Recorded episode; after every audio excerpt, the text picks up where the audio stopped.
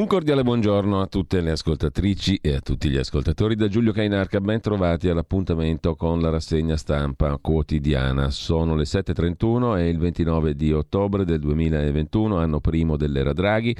E tutto va bene, vi ricordo il sito radiorpl.it, trovate in home page il richiamo numero 16 del vaccino, naturalmente un racconto del nostro amico scrittore Manuel Montero in forma sceneggiata e in forma da leggere, in forma letta e da leggere, diciamo così, già letta per i più facili, e potete però vedere anche il sito originario in cui è comparso il racconto del richiamo numero 16, ma soprattutto sul sito radiorpl.it c'è un pulsantiello in cima nella striscia di testata, sostienici. Se cliccate trovate due possibilità, abbonati e donazioni. Donazioni, ok, avete 1 milione di euro che vi avanza, lo donate tranquillamente a RPL, ci sono tutti i riferimenti giusti, l'IBAN eccetera, per fare la donazione. Abbonati o abbonati, va bene tutte e due, con entrambemente gli accenti, e potete decidere di dare un minimo di 8 euro al mese per la radio, ma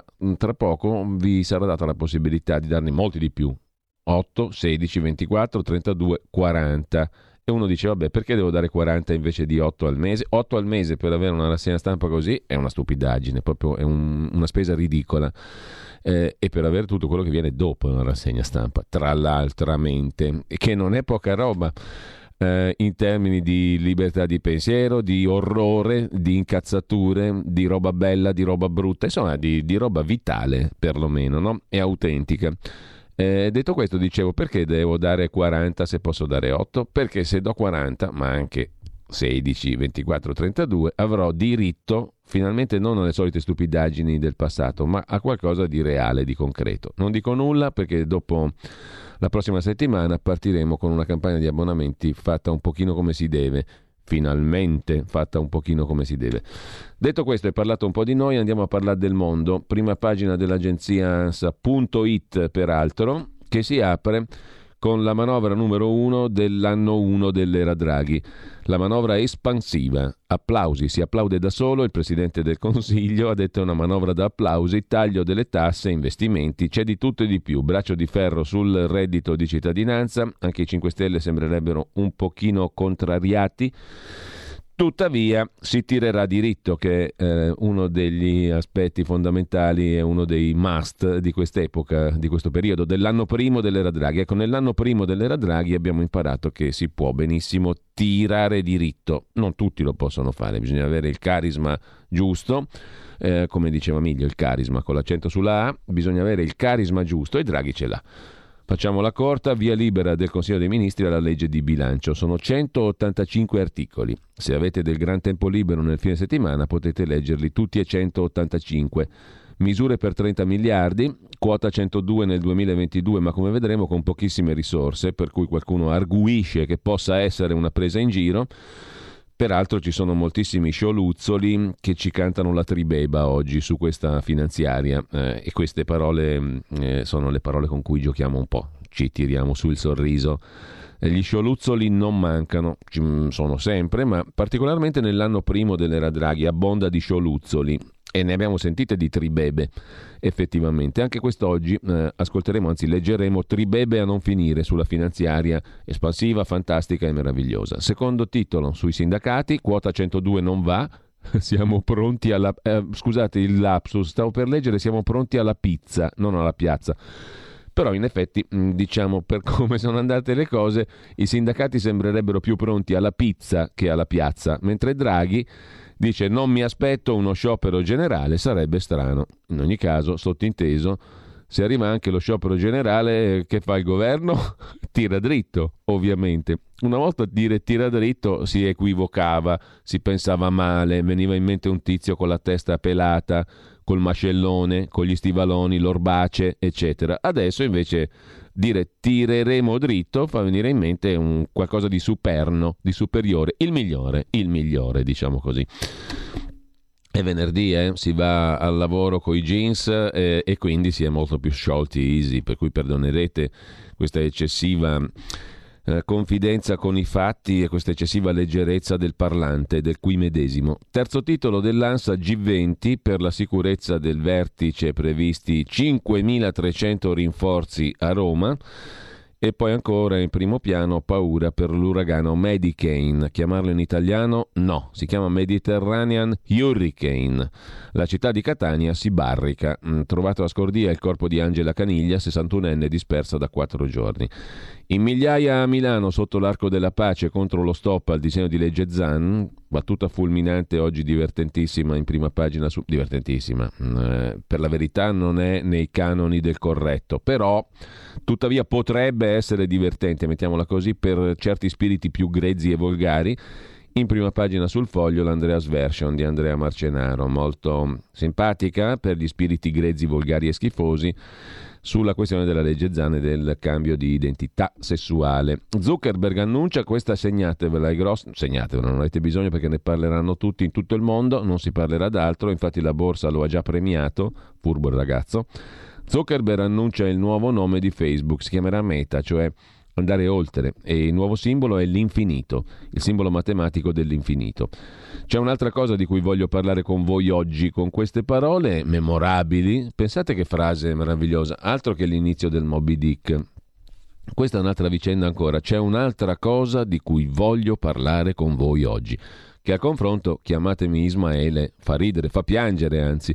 Con queste parole Mark Zuckerberg, parole memorabili, le ripeto ancora una volta, c'è un'altra cosa di cui voglio parlare con voi oggi. Ma a voi non vi pare una frase memorabile questa? All'Ansa sicuramente sì, infatti è una frase memorabile. Con queste parole Zuckerberg ha annunciato il cambio di nome di Facebook, che da oggi è Meta. Pensate un po' che portata rivoluzionaria hanno queste parole. C'è un'altra cosa di cui voglio parlare con voi oggi. Cazzarola. C'è da rimanere basiti, mentre sempre dalla prima pagina dell'Ansa, contagiati ad una festa di nozze per i 50 anni nel Veneto, 4 sono finiti in rianimazione. Attenzione perché il virus sta calando di età, si sta ridiffondendo, è necessario il richiamo numero 16, come ha scritto Manuel Montero e come sceneggiamo noi sul nostro sito rpl.it. L'ansia, chiedo scusa, un altro lapsus, dalla pizza alla piazza e dall'ansa all'ansia. L'ansia premia la mia fedeltà. No, non mi interessa. Vuoi saperne di più? No. Contagiati a festa a 50 anni nozze, 4 finiscono in rianimazione. Attenzione perché è un caso emblematico. 4 anziani però, peraltramente, hanno un'età fra i 70 e gli 80 anni. Non era una festa per i 50 anni, 50 anni di matrimonio. Sono gravi, conferma l'azienda ospedaliera di Padova, e questo rilancia la necessità assoluta della terza dose di vaccino, quantomeno per i 70-80enni, ma diremmo per tutti, come abbiamo già capito. Unione Europea, l'obiettivo del G20 è l'intesa sulla riforma fiscale globale, del resto 3 è il numero perfetto, no? Anche il Papa ha fatto la terza dose della Trinità vaccinale, la Trinità vaccinale tocca a tutti, questo lo abbiamo inteso chiaramente. E direi senza alcuna ombra di dubbio sono 4.866 casi eccetera. Poi c'è la politica, ha fatto un vertice stupendo a Villa Grande, la villa di Zeffirelli, che adesso è di Berlusconi, un vertice meraviglioso del centrodestra, Forza Italia, Lega, non c'era Fratelli d'Italia per la verità, a incontrarsi con Silvio Berlusconi, il leader della Lega, e le delegazioni dei rispettivi partiti. C'era perfinamente Marta Carfagna insieme a Salvini, che ha detto no a divisioni, altrimenti avremmo il PD al governo a vita. Ucciso lo chef sardo Madeddu, partecipò al reality 4 ristoranti, è stato squartato brutalmente con ascia dopo essere stato picchiato selvaggiamente, regolamento di conti dice qualcuno, qualcosa non torna evidentemente, mentre si è saputo adesso che Mattia Maestri, il paziente numero 1 Covid dell'anno scorso a Codogno, è stato indagato e archiviato per epidemia colposa. Il GIP ha accolto la richiesta della procura di non indagarlo. Per la cannabis invece è depositata in Cassazione 630.000 firme per il referendum, l'obiettivo è andare al voto la prossima primavera. Poi fa scandalo un modulo ASL dell'Alto Adige che ancora chiede la razza degli alunni. Il termine doveva essere modificato 2 anni fa. Con questo abbiamo visto le principali notizie dell'agenzia ANSA. Ci rivolgiamo fiduciosi anche all'ADN Cronos, ove troneggia lui, Mario Draghi, manovra 22, alla prima manovra dell'anno 1 dell'era Draghi, legge di bilancio per crescita, tagliamo le tasse. Tagliamo le tasse come, dove, perché non si sa, come noterà tra gli altri Franco Becchi sul Tempo di Roma, tra poco lo leggiamo. È stato annunciato il quantum ma non il come, cioè dove e come si taglieranno le tasse. Intanto Joe Biden è arrivato a Roma con Jill, la First Lady, prima giornata di incontri, Zuckerberg cambia nome a Facebook, diventa Meta, le solite cose. Quindi lasciamo l'ADN Cronos e andiamo a vedere a questo punto i quotidiani di oggi, con sommo gaudio e con somma fiducia a dire il vero. Partiamo come al solito dal Corriere della Sera. Vediamo un po' gli scioluzzoli e le tribebe di giornata. Quanti scioluzzoli si lanciano in tribebe? Tantissimi oggi. Sulla finanziaria è una fila di scioluzzoli che cantano la tribeba, come poi scopriremo leggendo, e scopriremo anche cosa vuol dire scioluzzolo e tribeba, le due paroline che ci fanno simpatia e ci fanno tanto ridere oggi. Tanto ridere e tanto arricchire, perché come diciamo sempre tutti i giorni, questa è una cosa che dicono quelli che pensano bene, per cui stavolta siamo veramente mainstream, siamo ortodossi, le parole rare, la cultura si fa per dire, perché fino a ieri ne ignoravamo l'esistenza. Comunque far finta di essere colti, imparare parole nuove rende molto anche economicamente, quindi mal che vada uno fa sfoggio di queste parole in società e non è che gli faccia male. Scioluzzolo e tribeba oggi. Tagli alle tasse per 12 miliardi, virgoletta il Corriere della Sera, perché sono le parole dell'altissimo Draghi che illustra la manovra. Pensioni, quota 102 per un anno, sindacati pronti alla mobilitazione, alla pizza, come dicevamo prima, tensioni nel governo su bonus cultura e reddito.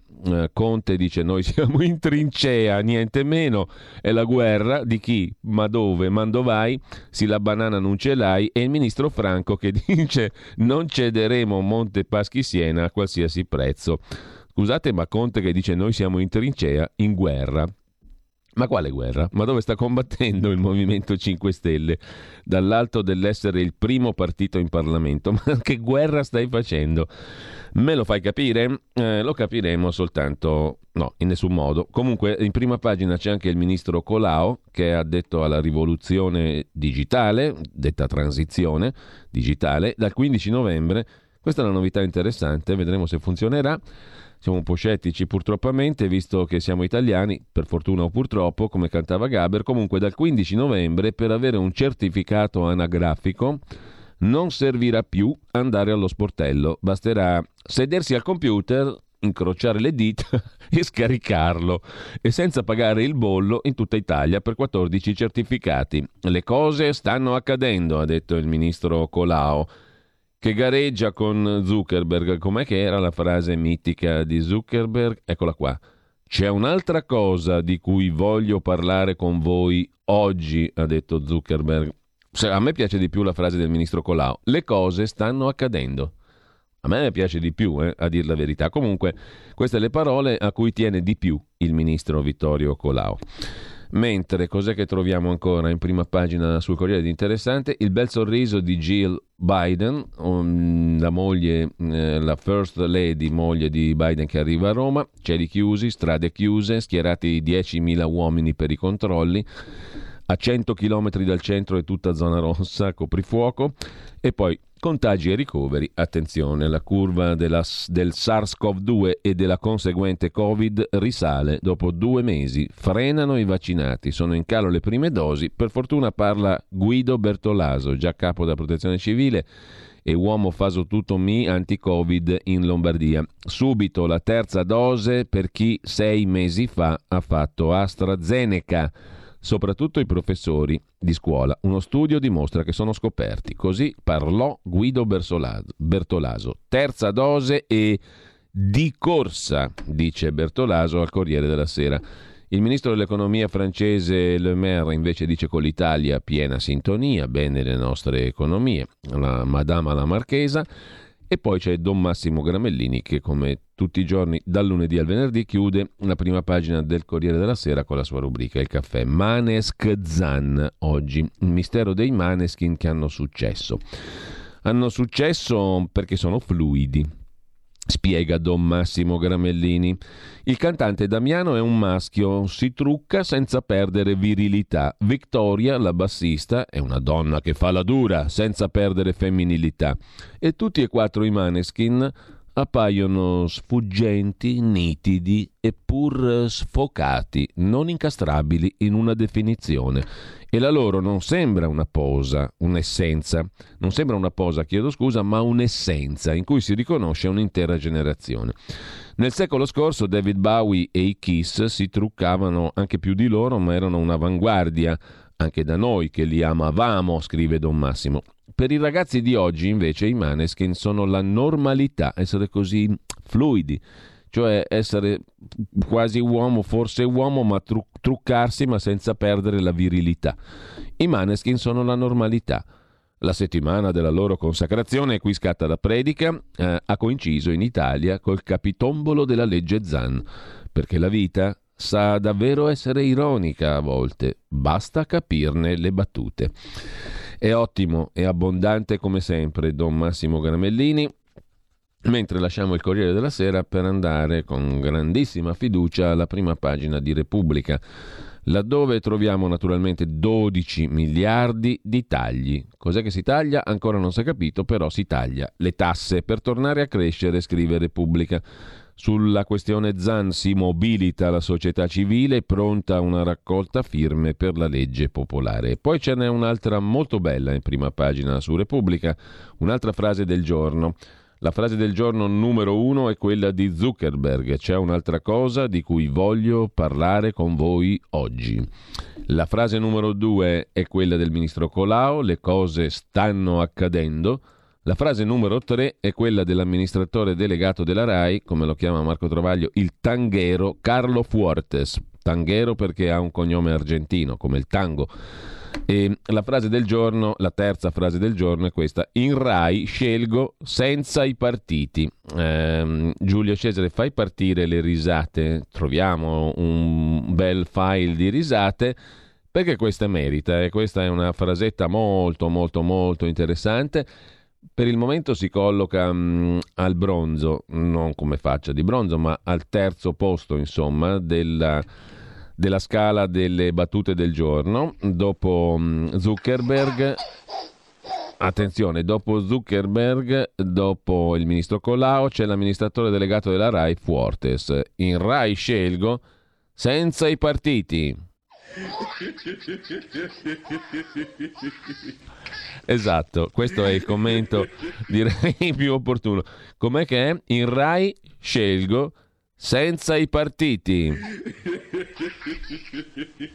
Beh no, però c'è poco da ridere, perché ormai i partiti non contano più nulla, visto che noi cioè, cantiamo una canzone sola, quella lì, quella giusta, quella che rispecchia lo spirito dei tempi, fatti salvi alcuni aggiornamenti.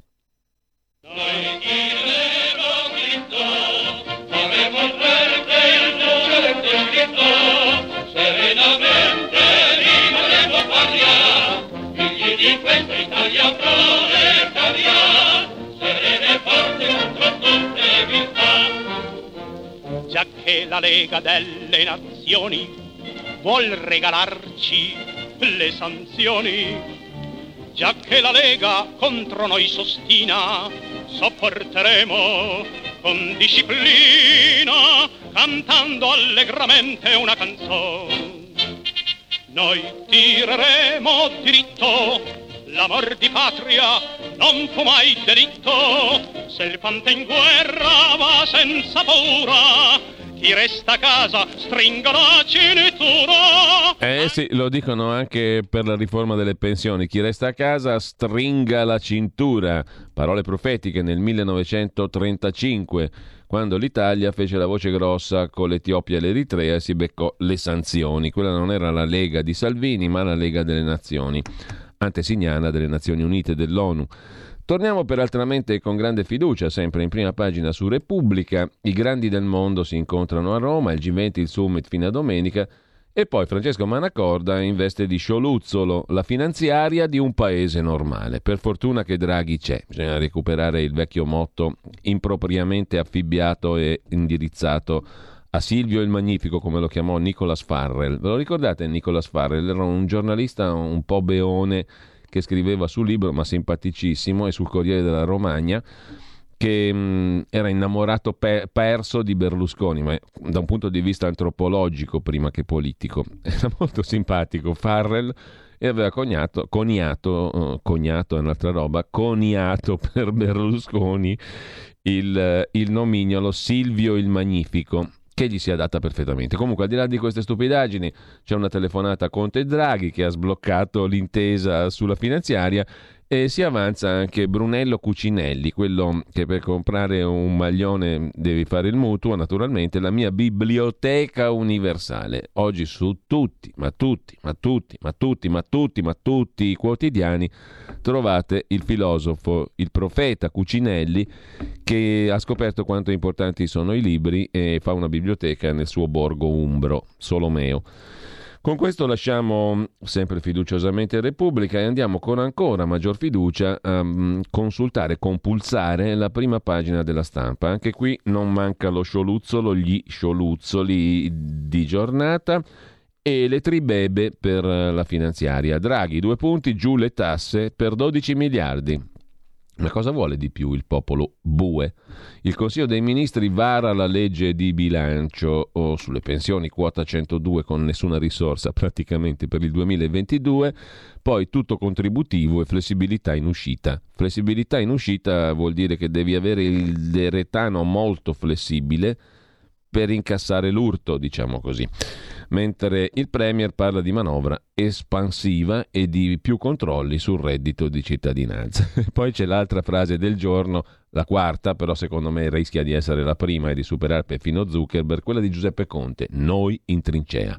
Qui c'è anche il verbo sottinteso che può lasciare spazio a parecchie interpretazioni. Noi in trincea cosa facciamo? Dormiamo, combattiamo, mangiamo, defecchiamo, guardiamo il lunario, oppure lo sbarchiamo il lunario. In ogni caso, in trincea, noi in trincea, verbo sottinteso, che è molto interessante come frase. 10.000 in piazza per la legge Zan a Milano, sotto l'Arco della Pace di napoleonica memoria, Letta contro Renzi. Sta con la destra è l'accusa che Letta rivolge a Renzi. E l'Italia intanto canta coi Maneskin per i diritti civili, scrive Maria Corbi. Sam Kunsha, diceva un vecchio saggio milanese, mentre droga dello stupro le inglesi sono in rivolta, lo racconta Caterina Soffici sulla Stampa di Torino. Ragazze, stasera tutte a casa. Ci sono svariati articoli oggi sulla droga dello stupro, che tutti abbiamo conosciuto con la vicenda Morisi e che adesso sembra che tutti si facciano di quella roba lì, GBL e GBH. Comunque, ragazze, stasera tutte a casa, Girls Night In è la campagna lanciata dagli studenti universitari britannici per protestare contro la crescita di una nuova forma di spiking nelle discoteche e nei locali frequentati dai giovani. Cosa significa spiking? Che tu sei in discoteca, stai facendoti un drink, ballando o rimorchiando qualcuno / XYZ, LGBT+, eccetera, e a un certo punto ti ritrovi un ago nella schiena, tac, senti un bruciore e ti hanno iniettato la droga dello stupro. Di lì a un paio di minuti perdi conoscenza e il bastardo, la bastarda LGBTQ+Y si approfitta di te. E quindi in Gran Bretagna è stata lanciata la Girls Night In. Ragazze, stasera tutte a casa, non ci facciamo mettere l'ago nella schiena. Mentre sempre dalla prima pagina della Stampa, il Nord. Che roba è? Ne parla il sindaco di Torino Stefano Lorusso. Il Nord combatta la burocrazia romana. Non è Umberto Bossi, è Stefano Lorusso, che è sindaco di Torino per il PD da poco più di una settimana. Un forum nella redazione della Stampa col sindaco di Torino. Poi vediamo meglio questa lunga intervista che viene riassunta con queste incredibili parole da anni 90 dalla Stampa di Torino. Il Nord combatta la burocrazia romana, Roma ladrona. I dubbi di Cottarelli sulla finanziaria, incredibile ma vero, c'è un uomo che dubita e perciò stesso ha la nostra totale antipatia, ovvero Cottarelli. Kick the can down the road, la dice all'inglese Cottarelli per commentare quota 102 e il rinvio della riforma delle pensioni. Calcia la lattina lungo la strada, letteralmente, è un'espressione usata in Gran Bretagna prima di essere bucati con l'ago della droga e dello stupro, quando si vuole evitare o ritardare la gestione di un problema. È una legge di bilancio, dice Cottarelli, che rimanda a una discussione successiva diversi interventi per evitare scontri con le parti sociali. Cottarelli è direttore dell'Osservatorio Conti Pubblici Italiani dell'Università Cattolica, peraltramente di Milano. Chiudiamo col buongiorno di Mattia Feltri, intitolato Esopo l'americano. Che favole raccontano in America? Credevo fosse Esopo, invece erano le agenzie di stampa, scrive Feltri Junior. Esce infatti la notizia dell'accordo raggiunto negli Stati Uniti per un piano di spesa da 1.850 miliardi di dollari. 1.850 miliardi di dollari. Non voglio addentrarmi nel merito, confesso l'incompetenza, mi affido al comunicato emesso dall'amministrazione Biden sul New York Times. È l'investimento più incisivo di questa generazione su bambini e assistenza sanitaria. 1.850 miliardi di dollari. Lo sforzo più ampio della storia nella lotta al cambiamento climatico, un taglio delle tasse storico per decine di milioni di famiglie della classe media, la più grande espansione di assistenza sanitaria da decenni a questa parte. L'ho letto sulle agenzie, scrive Mattia Feltri, ma giuro credevo fosse Esopo. Ricordate Esopo? Quello delle favole, come la volpe l'uva, la cicala e la formica, che sembrano scritte per bambini di 10 anni ma sono rivolte a noi più grandicelli perché ne ricaviamo un po' di sale per la zucca. Ebbene, il punto non è tanto l'enormità dello stanziamento, ma come si è arrivati a deciderne la destinazione. E lo ha spiegato lo stesso Biden, dopo essersela vista coi repubblicani trampiani, mica con Renzi. Dice Biden e spiega: abbiamo trascorso ore e ore, per mesi e mesi, a lavorarci sopra. Nessuno ha ottenuto ciò che voleva, me compreso, ma questo è il compromesso, questo è il consenso attorno a una soluzione ed è quello per cui mi sono battuto. Così Joe Biden. Commenta Mattia Feltri. Breve apologo sul significato della politica, rinunciare alla purezza per il consenso attorno a una soluzione. Parola di Esopo l'americano. Lasciamo Esopo e finalmente andiamo con grandissima fiducia, che le fiducie precedenti non erano nulla, alla Pravda, la nostra amata, bellissima, meravigliosa Pravda, La verità di Maurizio Belpietro. Emergenza finita, ma solo per il fisco. La sovranità non appartiene al popolo, bensì al burocrate e al virologo, denunzia da par suo la Pravda. Termina martedì la moratoria per i pagamenti concessa in seguito alla pandemia, che quindi, quando si tratta di incassare, lo Stato considera superata. Per i cittadini sudditi resta invece il Green Pass più duro del mondo, anzi si vuol prolungarlo oltre la scadenza. Si parla di Green Pass fino all'estate del 2022. 2 per il momento, poi può essere 3, 4, 5, 6. L'ultima bufala è su J&J, aggiunge La verità con Mario Giordano. Gli scienziati ce la mettono tutta per farci perdere ogni fiducia nella scienza. Francesco Borgonovo stamattina con Alfio Crancic, disegnatore e umorista qui a RPL dalle 9.30 nella sua rubrica La bomba umana, dalle 9.30 alle 10.30. Sulla verità di stamani scrive a proposito di progressisti che ormai ragionano, per così dire, come i dittatori in tema di minoranze e di diritti. A pagina 5 c'è l'articolo del vice direttore della Verità, Borgonovo: il PD tutela solo le minoranze obbedienti. Per la sinistra la maggioranza ha ragione solo se si piega ai suoi diktat. I progressisti invocano proteste contro lo stop al disegno di legge Zan, ma al tempo stesso denigrano le piazze contrarie al Green Pass. Il dissenso è tollerato solamente quando esprime concetti graditi. In prima pagina ancora sulla verità, Massimo Gandolfini, un'associazione delle famiglie: su Zan ha vinto il buonsenso, ma ci sono altre mine anti-uomo, sono l'eutanasia e la questione della droga. C'è il reddito di cittadinanza, 1 miliardo l'anno in più. Per le pensioni quota 102 ci ha messo 100 milioni. Per il reddito di cittadinanza 1 miliardo l'anno in più. per sempre, scrive Claudio Antonelli con Daniele Capezzone. La manovra di Draghi premia la misura assistenziale cara ai grillini, poco per il taglio delle tasse, pensioni, ritorno alla Fornero scongiurato per appena 12 mesi e a caro prezzo, necessari 64 anni d'età, 38 di contributi. Martino Cervo analizza il quadro politico, la corsa al Quirinale passa anche per la trincea scavata tra Stati Uniti e Cina. I candidati come Prodi, come per esempio il commissario europeo Gentiloni sono troppo filocinesi e questo a Draghi non piace. E poi c'è un altro pezzo ancora di Giacomo Amadori e Alessandro Darold sulla vicenda giudiziaria dell'avvocato Piero Amara, incredibilmente avvocato anche per Leni. A suo tempo è stato ancora interrogato. Il procuratore capo di Milano uscente, pensionando, Greco, ritorna all'assalto del Leni con il teste buono per ogni stagione, cioè appunto questo incredibile personaggio, l'avvocato Amara. Greco si aggrappa all'avvocato Amara per salvare il processo flop contro Leni condotto dall'altro PM, quello De Pasquale, Fabio De Pasquale. L'ex legale Amara è stato interrogato in carcere dal procuratore di Milano e ha lanciato nuove accuse che fanno acqua, ricorreggendo il tiro.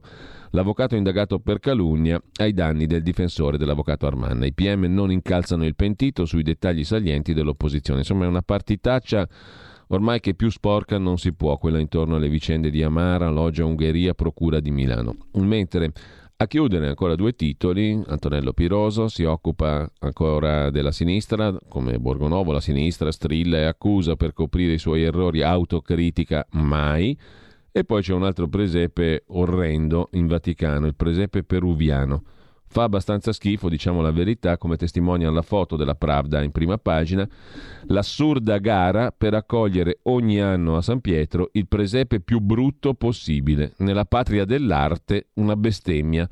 Beh, in effetti, insomma, è difficile difendere una roba così. Forse va bene nelle lande più desolate del Perù, ma in piazza San Pietro anche quest'anno arriva un presepe che a definirlo schifoso è poco, scrive Giorgio Gandola. Dopo quello LGBT e quello Star Wars, nel 2021 vanno in piazza le statuine peruviane con tanto di lama, alpaca e condor andino. Anche quest'anno il presepe più brutto è in San Pietro. Detto questo, lasciamo la Pravda e andiamo ancora fiduciosi uguale all'Izvestia. Dopo la verità tocca alla notizia, all'Izvestia, cioè al Fatto Quotidiano di Marco Travaglio. La nostra Izvestia apre la prima pagina con il reddito di cittadinanza a Confindustria, il reddito non di cittadinanza, il reddito e basta, a Confindustria, favorone a Confindustria e aumenti a sindaci e compagnia bella. Via il cashback di Conte, quasi tutto il super bonus se ne va nella legge di bilancio, la manovra Draghi. 2 miliardi di euro, il 20% delle mediazioni, vengono regalati alle agenzie di collocamento private, stipendi più alti fino al 40% per i primi cittadini e per gli assessori. Così scrive il Fatto Quotidiano in prima pagina. E poi la nuova RAI avrà uno zar a guidare tutta l'informazione, le nuove direzioni per generi. Era la riforma del precedente Consiglio di amministrazione e presidenza Salini-Foa, è stata ripresa adesso da Fuortes, dal Tanghero come lo chiama Marco Travaglio, l'amministratore delegato attuale draghiano della RAI, che si uniforma ai tempi che corrono. Uno zar a guidare tutta l'informazione, un uomo solo al comando anche alla RAI. In Sardegna invece riecco i vitalizi camuffati da paghe più alte, no vitalizio, e allora il presidente Solinas rivaluta gli stipendi, un cavillo infilato nella finanziaria, i compensi dei consiglieri adeguati all'inflazione ogni anno, così pagano le pensioni. Indennità e rimborsi sono ricalcolati annualmente in base al paniere Istat. Riuscire a reintrodurre i vitalizi, renderli retroattivi, aumentarsi anche lo stipendio riesumando la scala mobile anni 70. È l'impresa portata in porto dalla maggioranza del presidente sardista leghista Solinas. Un exploit reso possibile grazie all'approvazione della legge Omnibus, un Moloch da 300 milioni di euro in Sardegna. Sindaci e assessori intanto festeggiano in tutta Italia, invece ora più paghe per tutti nella manovra Draghi, ritoccate all'insù le indennità di sindaci e giunte dei comuni italiani. Nei grandi centri più 100%, insomma il sindaco di Milano si porta a casa il doppio di quello che prendeva prima, circa 10.000 euro alla fine grosso modo. Il rapporto tra i sindaci prevede per esempio di Roma che dai 1.000 ai 6.340 euro lordi mensili si passa a 8.009, non è proprio il doppio, non è il 100%, però insomma un ritocco all'insù per le paghe dei sindaci. Sempre dalla nostra Izvestia in prima pagina, il mega direttore unico che omologa l'informazione, l'uomo solo al comando di cui dicevamo prima in Rai, è il nuovo piano dell'amministratore delegato Carlo Fuortes, la TV dei migliori, sarcasteggia il Fatto Quotidiano, nel regno della lottizzazione, ma almeno era pluralismo all'italiana, dicono nei corridoi della Rai, arriva la riorganizzazione, tutti i talk show andranno sotto un uomo solo, il mega direttore galattico di Fantoziana Memoria. Un solo cappello per Vespa, Report, tutto. Ci sarà dunque la riunificazione di tutti i talk, di tutta l'informazione, sotto un mega direttore unico. Liliana Segre, 91enne, scrive al Fatto Quotidiano: «Grazie, ma non posso accettare la vostra candidatura a Presidente della Repubblica». Parla anche Paola Taverna, ve la ricordate, la vicepresidente del Senato, secondo la quale ma era tutta un'altra epoca quando noi dicevamo certe cose, adesso è tutto diverso, è tutta un'altra storia. Ce l'abbiamo forse il file di Paola Taverna che diceva questa cosa qua, no? Che adesso è tutto cambiato, per cui se prima pensavamo bianco e adesso pensiamo nero come 5 Stelle, perché era un'altra epoca, era tutto diverso, è cambiato tutto. Chiudiamo dal Fatto Quotidiano con i primi due eletti ineleggibili e la nuova Calabria di Occhiuto che già finisce nei guai. Il presidente di centrodestra in Calabria, la nuova Calabria parte bene, i due consiglieri più votati sono ineleggibili, regione bloccata. Torneremo invece dalla Calabria a Milano con Gianni Barbacetto, ma lo leggiamo più tardi. Tutto come previsto, sì del sindaco Sala a San Siro, ma solo dopo il SUC. La partita di San Siro è una partita fortissima sotto il profilo immobiliare, perché intorno allo stadio di calcio poi sorgerà il mondo. Centri commerciali, cemento, case, come diceva Totò nel film I due onorevoli.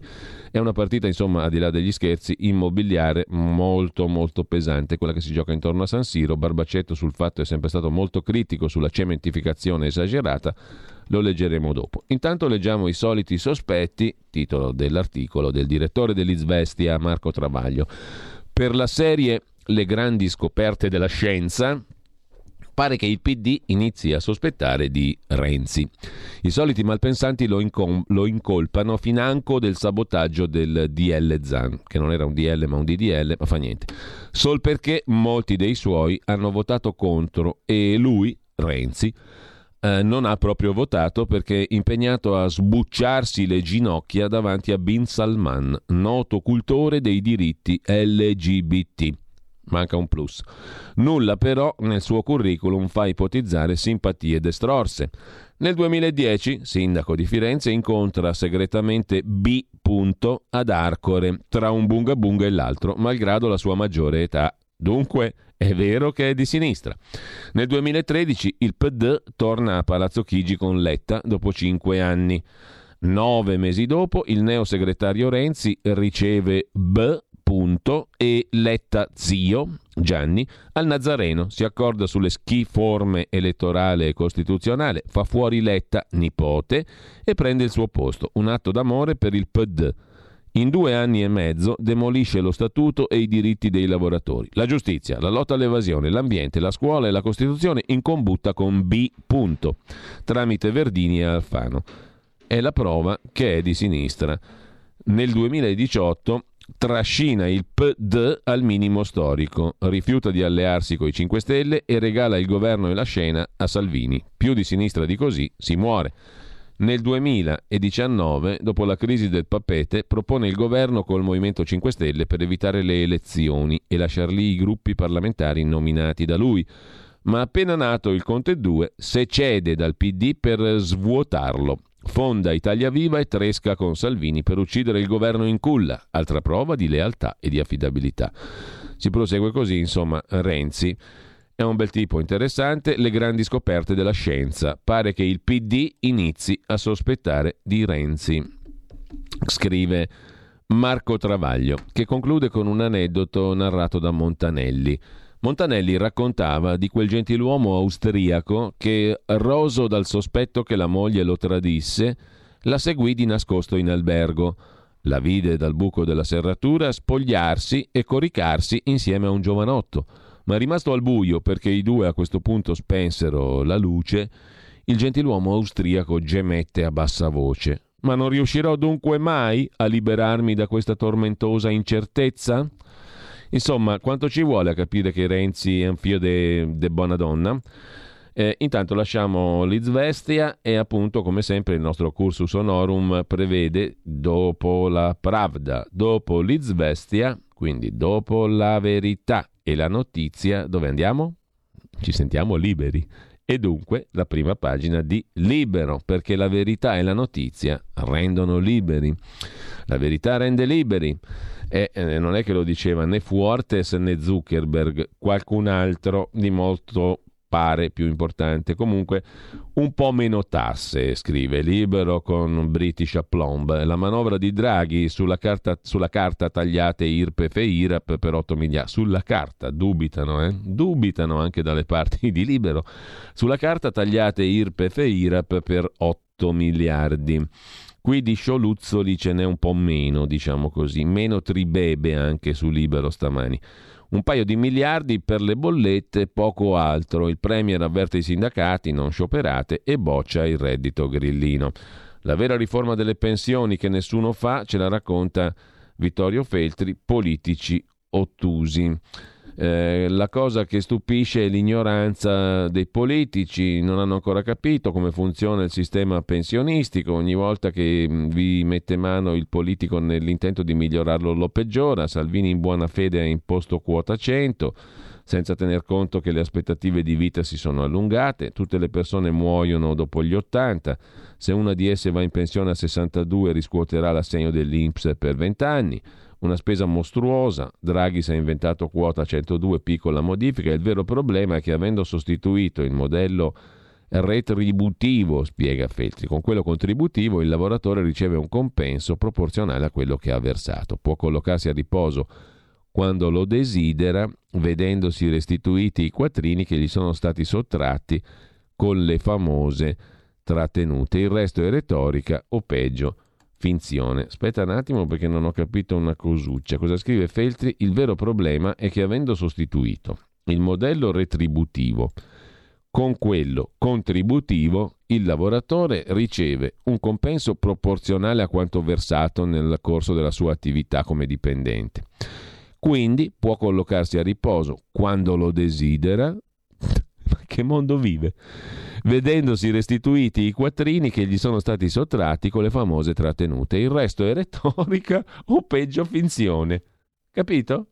Io non so in che mondo viva. Vittorio Feltri urge, diciamo, una capatina dal figlio Mattia. Occorre aggiungere e ripetere che l'INPS, se ha un bilancio scassato, non è per le pensioni, bensì per le palanche del settore assistenziale. Insomma, tutto un risotto che non si è capito dove va a finire.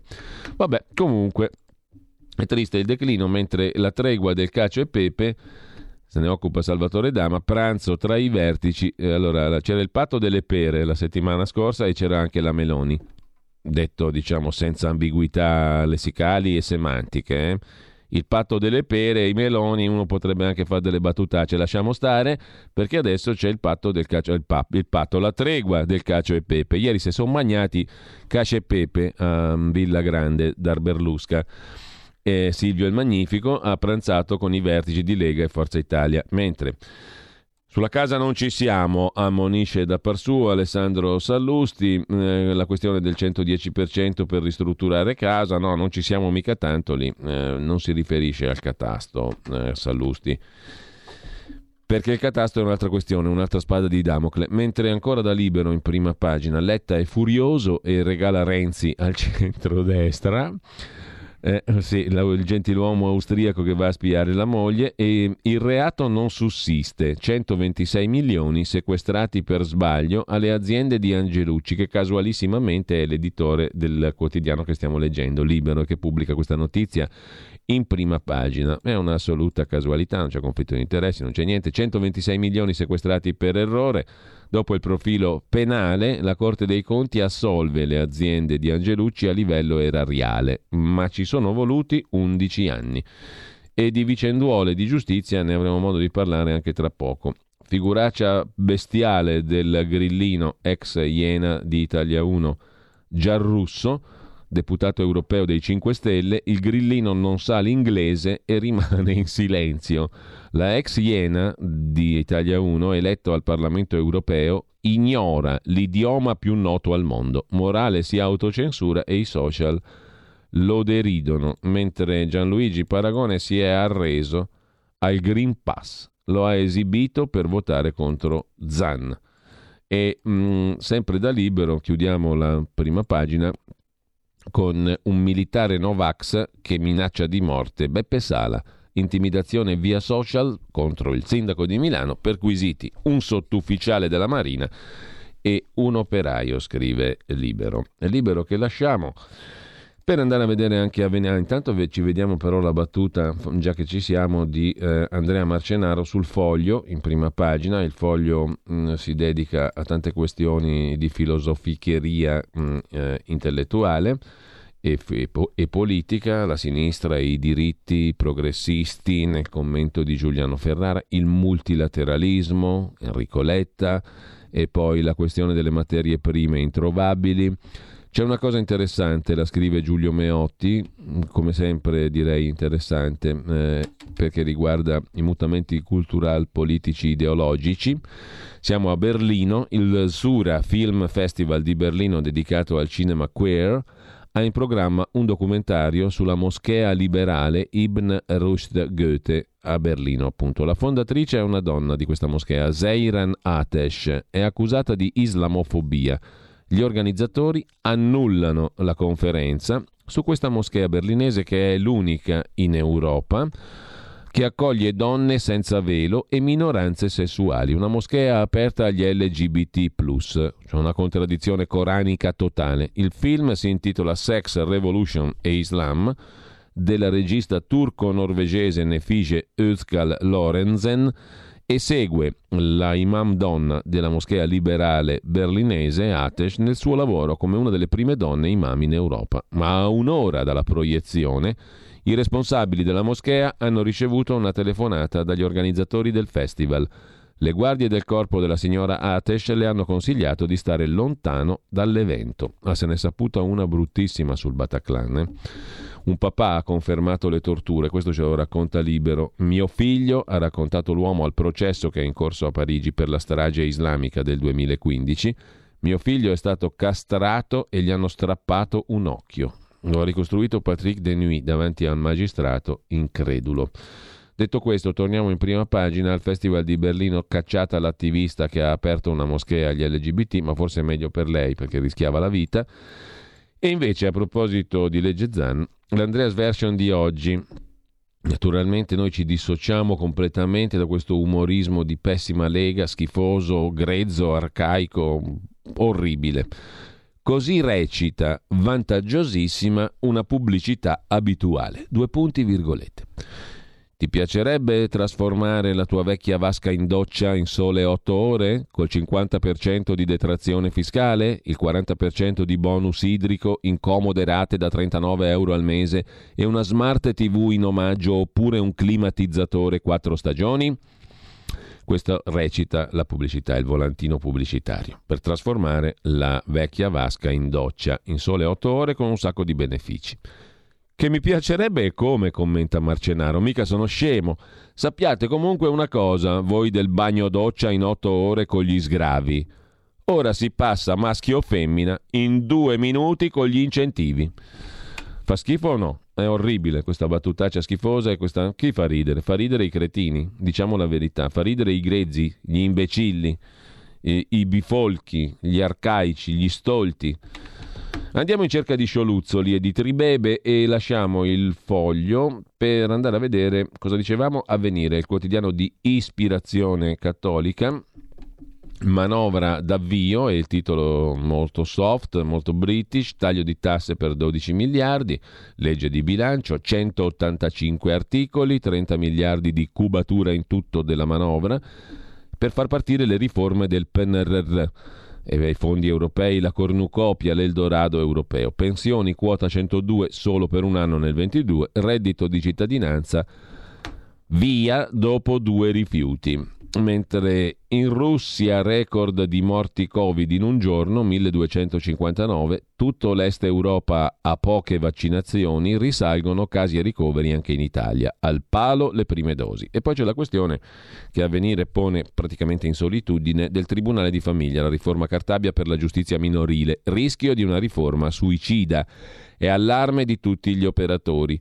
Una riforma che ci avvicina all'Europa? Forse, ma magistrati minorili, avvocati, esperti di scienze sociali e la garante per l'infanzia sono convinti che sarebbe stato possibile adeguarsi alle richieste europee con una riforma migliore. Quella votata all'unanimità dal Senato, che attende via libera della Camera, è un provvedimento largamente lacunoso, dicono gli addetti ai lavori, e finirà per produrre più problemi che vantaggi. Il cuore è l'istituzione del Tribunale della Famiglia e della Persona, una svolta auspicata e attesa da anni dagli stessi magistrati, ma che rischia di creare un cortocircuito tra le decisioni riguardanti i minori e quelle relative ai processi di separazione e di divorzio. Poi capiremo meglio il quid, anzi il contenuto, diciamo, della questione, con un articolo che il quotidiano cattolico dedica, di ispirazione cattolica, dedica alla vicenda della riforma dei tribunali minorili, osteggiata da tutti gli operatori del settore sostanzialmente, giudici e avvocati e anche esperti di famiglia. Ma lasciamo Avvenire e andiamo a vedere anche la prima pagina de Il Giornale. Poi vediamo dopo le 8:30 anche gli articoli principali di oggi, sono tanti, sono interessanti e c'è tanta roba anche su cui eserciteremo la nostra impareggiabile ironia. Parlo al plurale naturalmente perché voi tutti siete associati in quest'opera di ironia che è la lettura dei giornali. Lo scioluzzolo scrive un ascoltatore che ha scoperto che cos'è la parola, una delle parole del giorno, è un saccente sapientello, esatto, esattamente, è dispregiativo di sciolo, scioluzzolo, significa saccente, sciolo, saputello, dottorino e deriva dal latino scio, scire, cioè sapere, giusto appunto. Lo scioluzzolo deriva da sciolo, sciolo è il saccente, scioluzzolo è il saccentello, il dottorino, il saccente sapientello, che commenta la finanziaria di oggi. La tribeba invece che cos'è?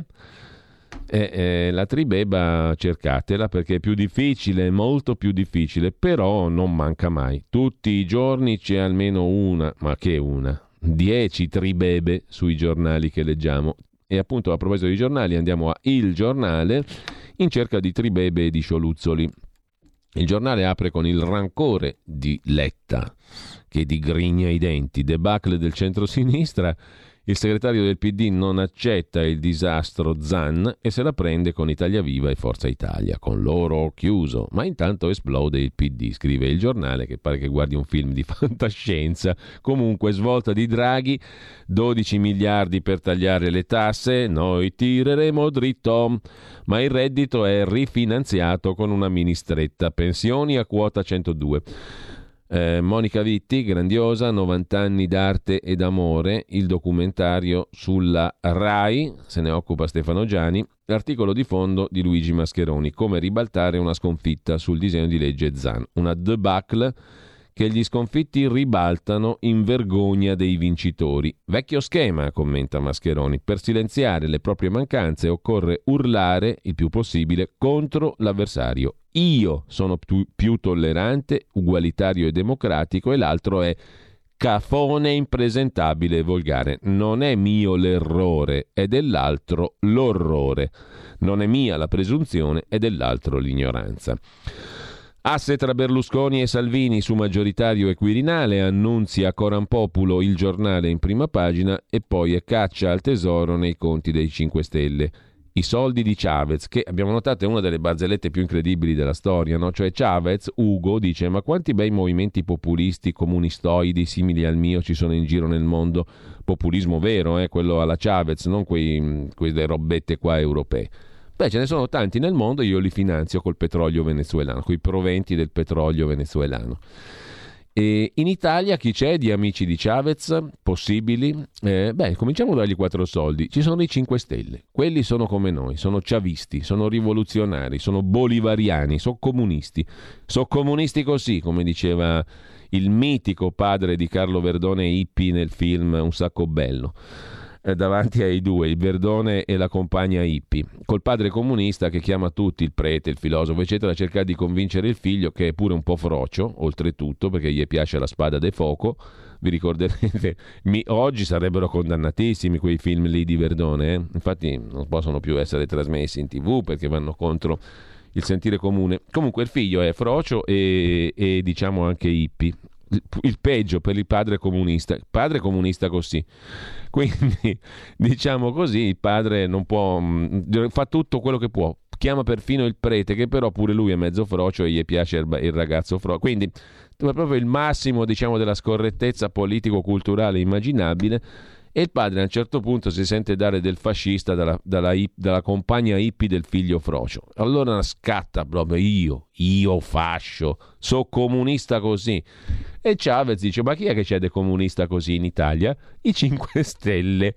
Gli diamo un po' di soldi. Non c'è Chavez che parla romanesco, non era lui, insomma. Damo che un pochino di dinero ai 5 Estellas.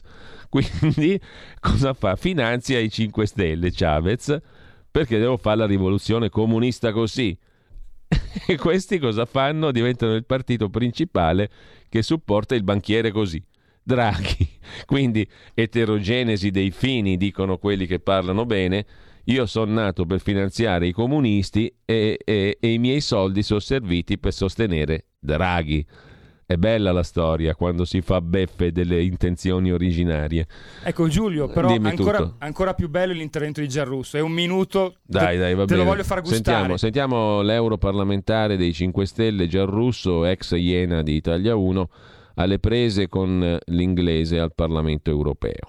Giarrusso, prego.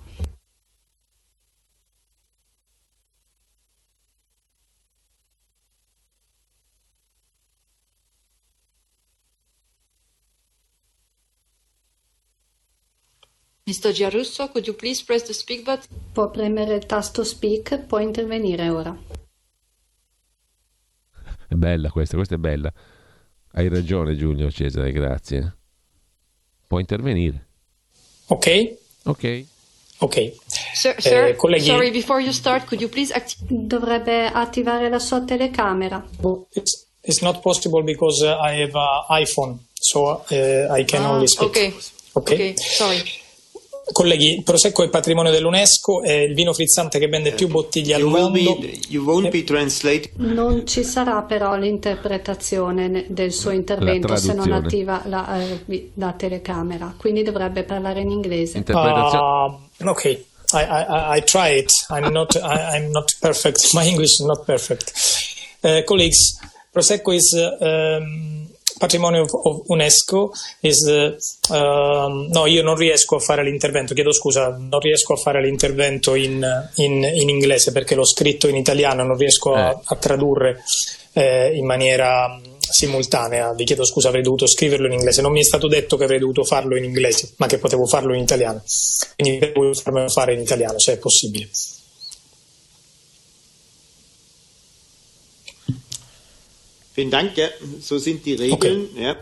Purtroppo queste sono le regole, senza telecamera non può essere interpretato. Gut, dann wären wir am Ende der Aussprache. Quindi saremmo arrivati alla fine dell'elenco. No, interpretato. Anche qui però uno schiaffetto bisogna darglielo anche alla traduttrice e l'interprete del Parlamento europeo, perché non è interpretato, è tradotto, non è interpretazione. Quella la lasciamo agli artisti, è traduzione casomai di quello che stava per dire Giarrusso. E comunque mi viene istintivo di avere solidarietà nei confronti del povero Giarrusso. Ben altre furono le performance di gente come Matteo Renzi e, ve lo ricordate, Francesco Rutelli. Shock because in our mind everything is questo non è fatto all'impronta, UK. Capito? Questo è preparato. Riprendiamola dall'inizio un attimo. E questa è bella, Matteo Renzi. This was the first reaction, shock because in our mind everything is totally connected with the UK. Questa non era, presa al momento Brexit che uno si dimentica, cioè, il Gianrusso era lì alle prese con un imprevisto.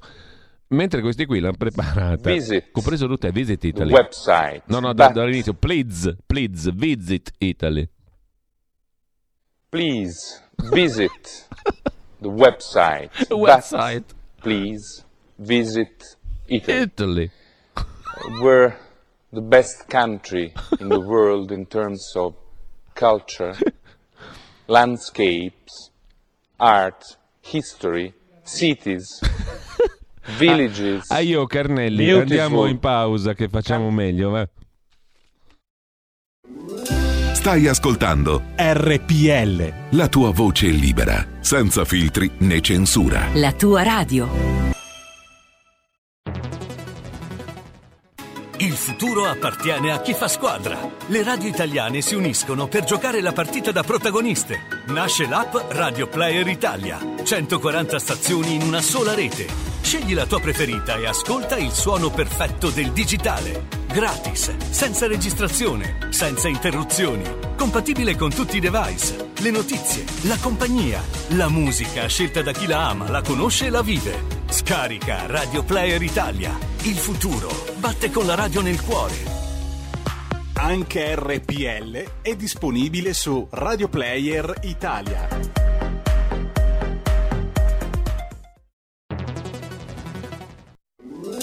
Stai ascoltando RPL, la tua voce libera, senza filtri né censura. La tua radio. Dal 1849 Brescia è la leonessa d'Italia, perché Brescia, i bresciani e le aziende bresciane non mollano mai. La Sargom di Rodengo Saiano, brescianissima, è sempre più forte per vendere, lavorare e trasformare articoli gomma plastica tecnico-industriali. Alla Sargom potete inoltre trovare tubi gomma e plastica per aspirazione mandata aria, acqua, acidi, solventi e abrasivi, le cui caratteristiche e schede tecniche sono nel sito www.sargom.it. Grazie Brescia, da Sargom, Rodengo Saiano, Brescia.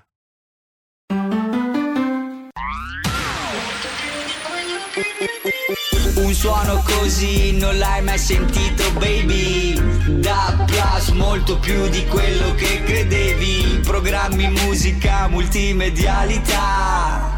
Da Plus, suono nuovo di alta qualità. Digital Radio, il suono perfetto. DAB Plus. Anche RPL, la tua radio, è in Digital Radio. Porta con te ovunque RPL, la tua radio. Scarica l'applicazione per smartphone o tablet dal tuo store o dal sito radiorpl.it. Cosa aspetti?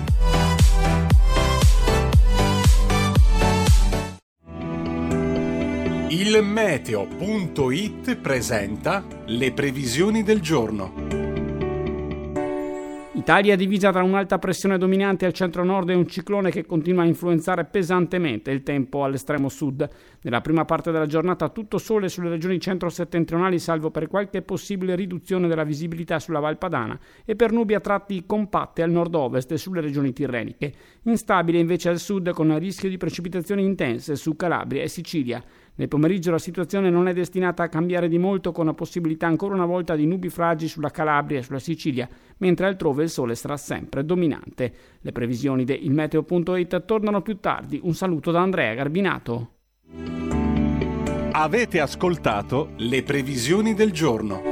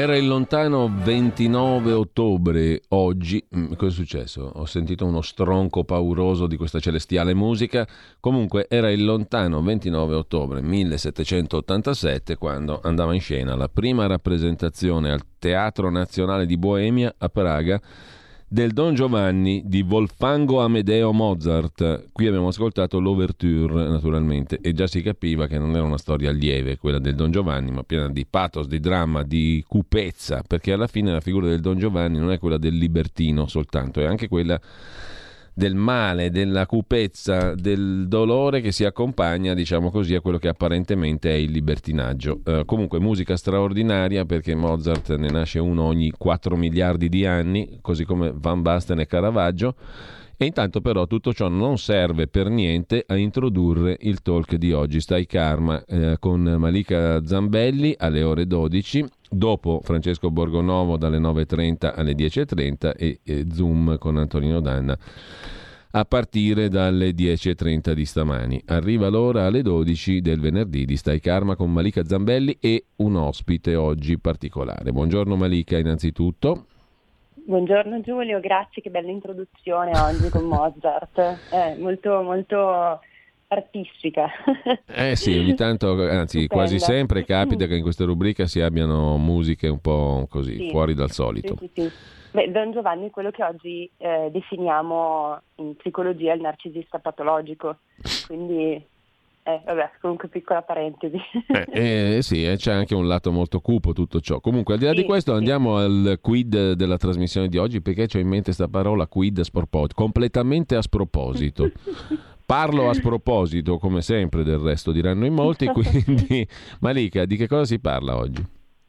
Allora, oggi abbiamo Bante Dhammasila, che è un monaco buddista, oltre che ricercatore universitario, egittologo nello specifico, che ho invitato perché circa 8 mesi fa lui si è reso, diciamo, famoso grazie a un video che è iniziato a circolare su YouTube, che era un estratto di un suo insegnamento, perché lui fa anche appunto degli insegnamenti in streaming il giovedì e la domenica, ed è stato estratto questo pezzo del suo insegnamento dove lui raccontava il suo punto di vista rispetto a quello che stava accadendo in Israele, perché sai che la campagna di vaccinazione di massa inizialmente è stata fatta molto in Israele e quindi ha diciamo denunciato dal suo punto di vista quello che stava accadendo, parlando appunto di dittatura sanitaria, e da lì si è creato un polverone, nel senso che da un lato sono iniziate per lui le interviste e dall'altro lato invece anche delle diffamazioni. Poi tu sai che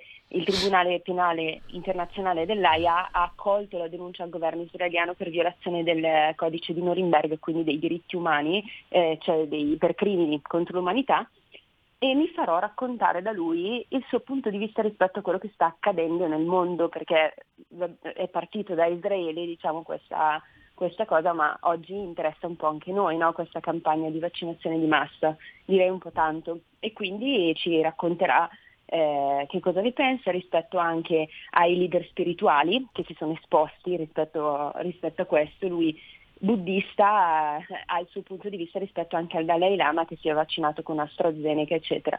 Ci racconterà anche quali sono i simboli esoterici di questo periodo, per esempio la porta dell'inferno, che è stata diciamo inaugurata proprio il 15 di ottobre, e tante altre cose. Insomma, una puntata più sull'attualità oggi. Diciamo molto spinosa, quantomeno. Molto spinosa, sì, vabbè. Sono pronta al peggio. Quindi vabbè, chiamateci anche chi non ha... Che Zeus ce la mandi buona, che Zeus ce la mandi buona e tu faccia... Zeus ce la mandi buona e che anche le critiche arrivino copiose, se dovranno arrivare.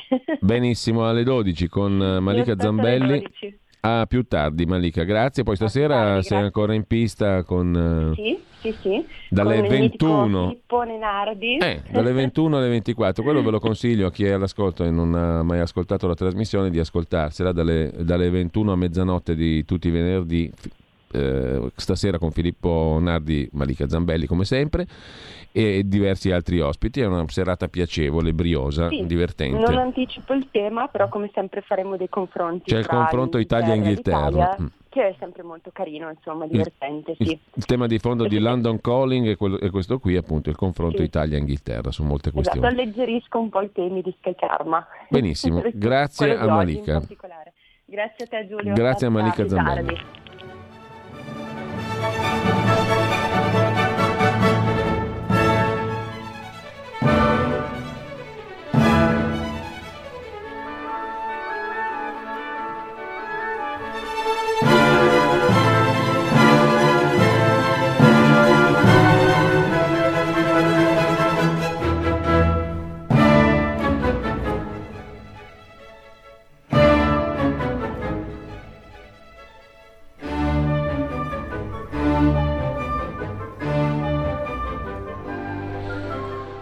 Fantastico, meraviglioso Don Giovanni di Mozart, 29 ottobre, oggi del 1787, la prima rappresentazione al Teatro Nazionale di Boemia a Praga. Ma siccome Musica Bella chiama Musica Bella, chiedo a Giulio Cesare Carnelli in regia di preparare anche il secondo brano, 29 ottobre del 1936, debutta a New York, il musical Red, Hot and Blue di Cole Porter, un altro compositore di straordinaria, meravigliosa eleganza statunitense, uno dei cinque grandi del musical americano, insieme a George Gershwin, Irving Berlin, Jerome Kern e la coppia Richard Rogers e Lawrence Hart.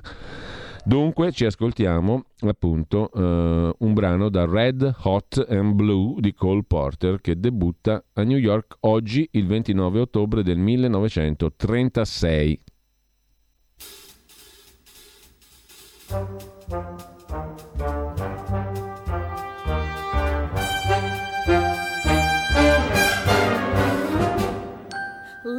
had sought me, simply knocked me for a loop.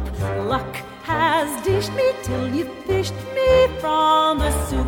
Now together we can weather anything, so please don't smile if I should mutter life's great.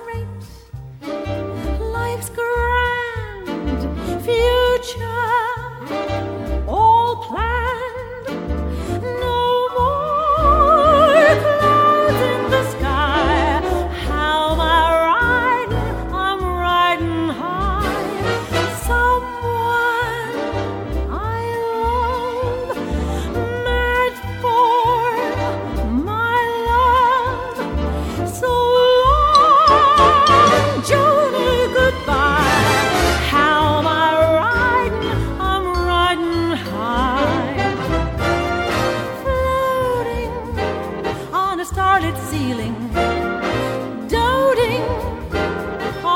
I'm dealing, gloating, because I'm feeling so happy, I'm slap happy. So ring bells, sing songs, blow horns, beat gongs. Our love never will die. How am I riding? I'm riding high.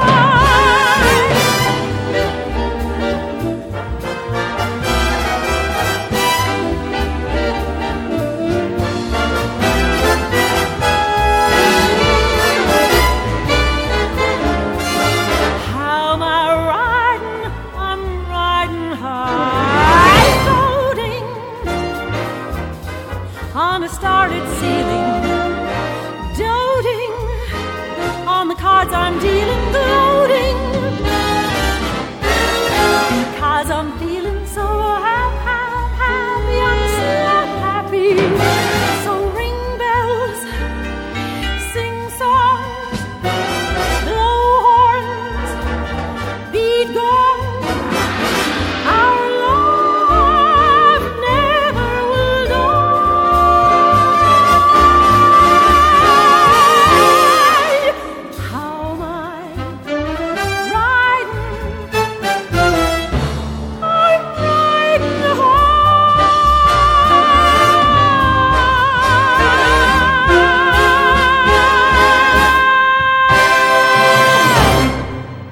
E poi spiegatemi che differenza c'è con Mozart rispetto a Cole Porter. Stanno tutti e due sullo stesso piano. Uno si sveglia arrabbiato, triste, deluso, girato di scatole per qualsiasi motivo.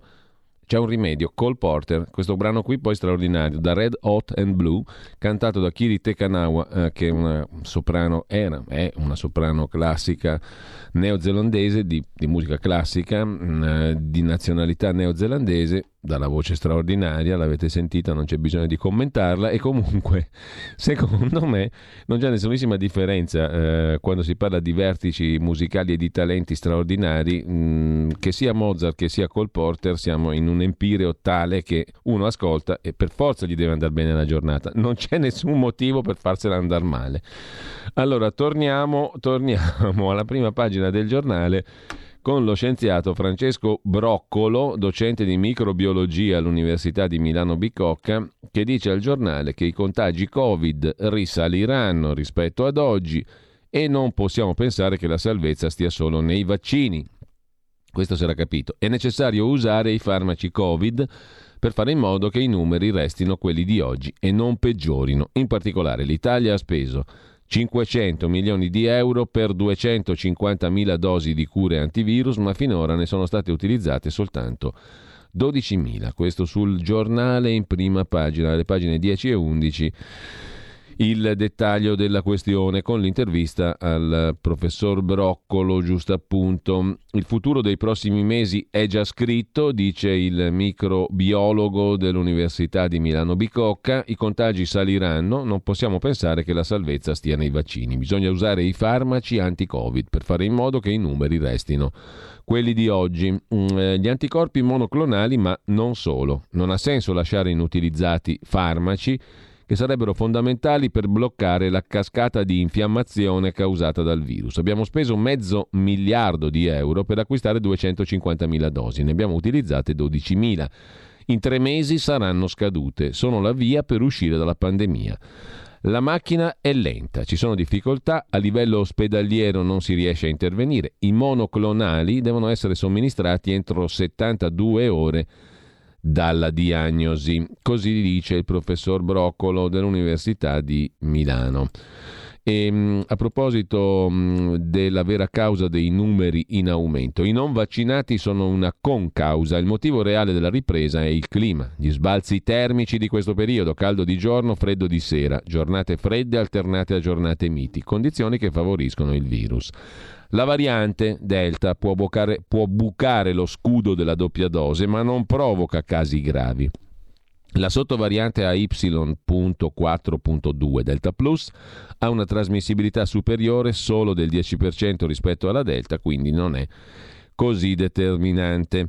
Per quanto riguarda poi i nuovi focolai contenibili grazie al vaccino, ma fino a quando? Questo è il tasto dolente, il fino a quando. Non facciamo più i sequenziamenti del virus, la tracciabilità dei contagi non è approfondita, perciò non riusciamo a giocare d'anticipo. In Germania al ristorante ogni cliente in caso di focolai è rintracciabile via QR code, da noi no. Il Green Pass sta funzionando come restrizione, ma non ai fini della tracciabilità della catena dei contagi. Siamo stati molto bravi nell'utilizzo delle mascherine dopo la seconda dose. In Israele le hanno levate al 50% dei vaccinati e ne hanno pagato le conseguenze. In Inghilterra nei locali gli unici a portarle sono i gestori. Così sul giornale il professor Piccolo, microbiologo dell'Università di Milano Bicocca. Lasciamo il giornale, andiamo veramente di corsa al Mattino di Napoli. Sul Mattino c'è una questione in prima pagina, oltre alla manovra fantastica e meravigliosa e le tribebe varie. Napoli, scippata e ferita, dimessa dai medici, muore 3 giorni dopo. Violenza a Posillipo, donna di 80 anni. Tragedia della moglie di un famoso skipper, aggredita alle 11 di mattina, preso il rapinatore. Altra storia napoletana, scippata, ferita, dimessa dall'ospedale. Anna Maria Malangone, 80 anni, ex docente di educazione fisica, è morta dopo 3 giorni per le conseguenze dell'aggressione subita in via Manzoni in pieno giorno. Il rapinatore è stato poi fermato dalla polizia. Con ciò lasciamo il Mattino e andiamo per concludere al Tempo di Roma. Ci sarebbe anche Milano Finanza da dargli un'occhiata, ma non è al momento disponibile, per cui andiamo al Tempo di Roma di Franco Becchis, autore del commento, il direttore. sulla manovra Draghi, che poi vedremo a parte. Draghi parla di manovra da applausi, il premier si loda e si imbroda, scrive Bechis. Legge di bilancio da 30 miliardi, tasse giù ma non si sa come, molte misure sono da scrivere, super bonus che cala dopo il 2022, quota 102 soltanto l'anno prossimo, poi torna a decidere la Fornero, educazione fisica a 9 e 10 anni, pensionati richiamati al lavoro, più controlli e regole per il reddito di cittadinanza. Poi vedremo il commento di Franco Bechis, come dicevo.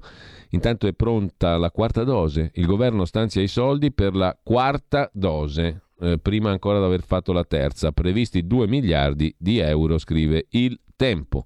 Nella finanziaria il governo stanzia i soldi per altre 2 somministrazioni di vaccini contro il Covid. Ma vuoi vedere che aveva ragione quel satanasso di Manuel Montero, il nostro amico scrittore, che arriveremo alla 16ª dose di richiamo vaccinale? Altro che la Trinità vaccinale ci sembrerà un numero da ricordo sbiadito. La legge di bilancio 2022 prevede circa 2 miliardi, 5 volte di più rispetto al 2021, quando si impegnavano 400 milioni. Intanto continuate a scrivere i vostri messaggi via WhatsApp al 346 64 27 756.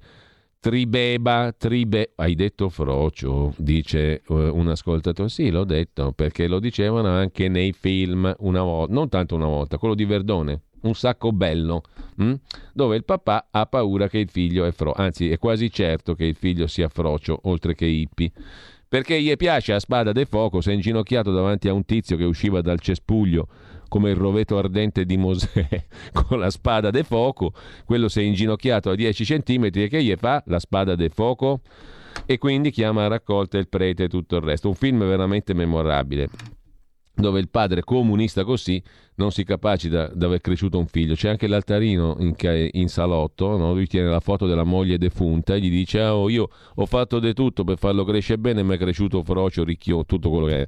Insomma, è una cosa orribile, schifosa in effetti, è allucinante. Una volta facevano dei film incredibili, infatti è una citazione, come scrive Laura. Comunque, al di là di questo, Tribeba, l'avete scoperto cosa significa? Siamo pronti per la quarta dose. La legge di bilancio appena approvata, la finanziaria da applausi del Presidente del Consiglio Draghi, prevede 2 miliardi, 5 volte di più rispetto al 2021, quando si impegnavano 400 milioni per i vaccini. Quindi il governo ha stanziato i soldi già per la quarta dose, scrive Il Tempo di Roma.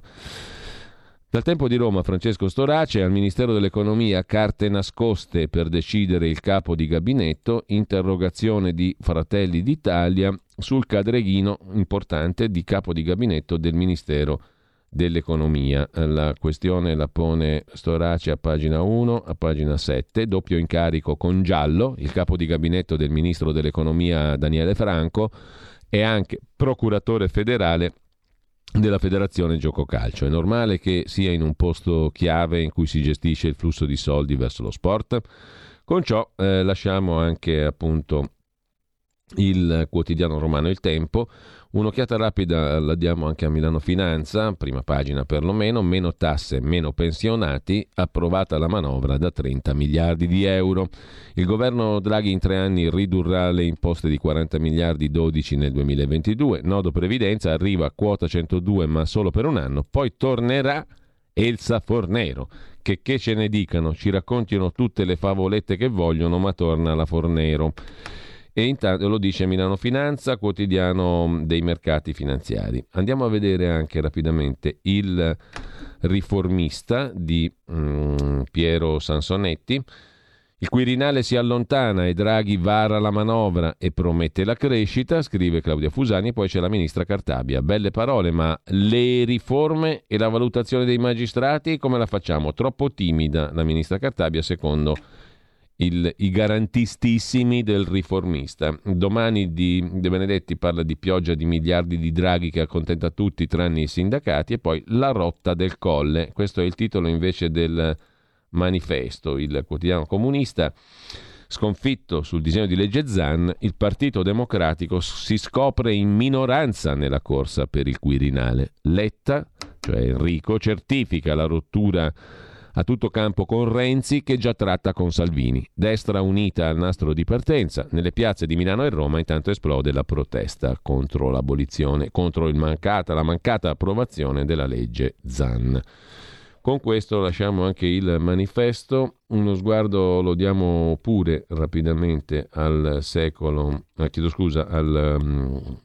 24 Ore, anche qui naturalmente sul quotidiano di Confindustria in apertura la manovra per la crescita, come dice Draghi, e poi Exor, Agnelli che chiude l'accordo, partner real estate passa a Covea per 9 miliardi di dollari è la cifruzza. Noi ci guardiamo anche a questo punto la prima pagina di Italia Oggi, sulle pensioni rimangono 4 vie di fuga, si potrà lasciare il lavoro in anticipo con Ape Sociale, Opzione Donna, pensione anticipata con 64 anni e 38 di contributi, e poi una quarta via che anticipa a 62 anni il pensionamento nelle piccole e medie imprese. Per questa via bisognerà attendere un decreto che dovrà dettare la disciplina. Per ora ci sono soltanto le risorse. Insomma, 4 vie di fuga, le principali novità della bozza di legge di bilancio 2022 approvata dal Consiglio dei Ministri.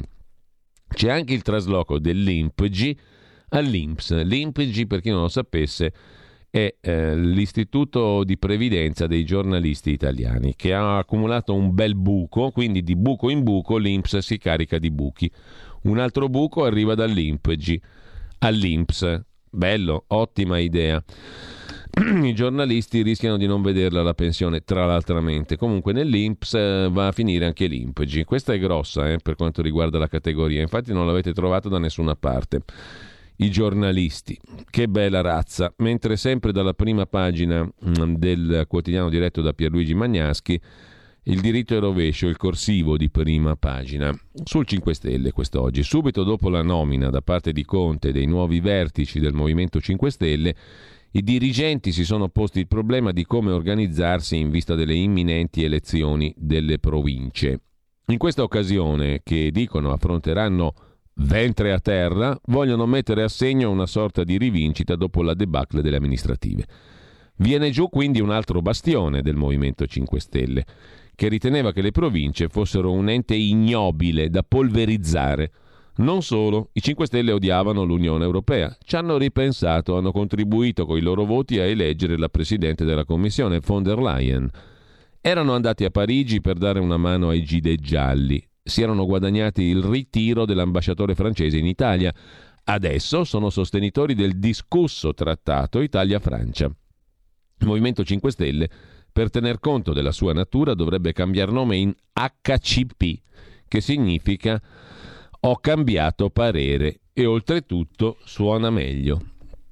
In primo piano della pagina dei commenti, la riforma scolastica che va messa in agenda, sostiene Carlo Valentini, per meglio rispondere al mercato del lavoro. Vi torno a ripetere, se avete tempo e se vi interessa l'argomento, è molto bello il libro di Paola Mastroccola e di Luca Ricolfi, Il danno scolastico.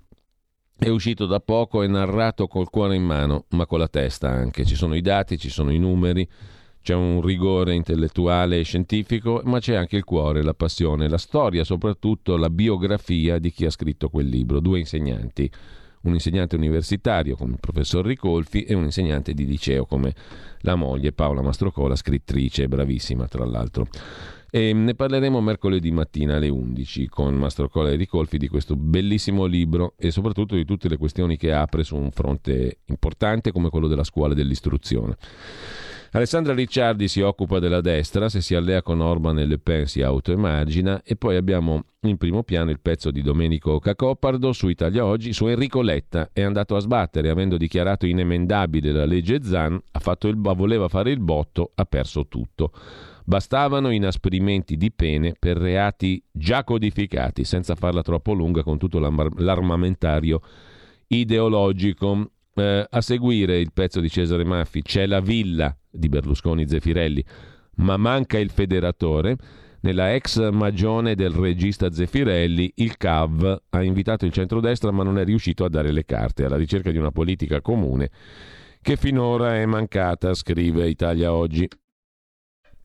Da Italia Oggi poi è da segnalare ancora il pezzo, ci arriviamo di Carlo Valentini sull'unico sindaco socialista d'Italia, a Cosenza è accaduto, Franz Caruso è il nome, e poi il trattato con la Francia, no? Quello che adesso piace ai 5 Stelle, tutti i rischi, cerca di illustrarli Carlo Pelanda a pagina 11 di Italia Oggi. Sta per essere approvato un trattato Italia-Francia redatto in gran segreto, senza alcun dibattito. Parigi vuol mettere le mani, in sintesi, sull'economia italiana.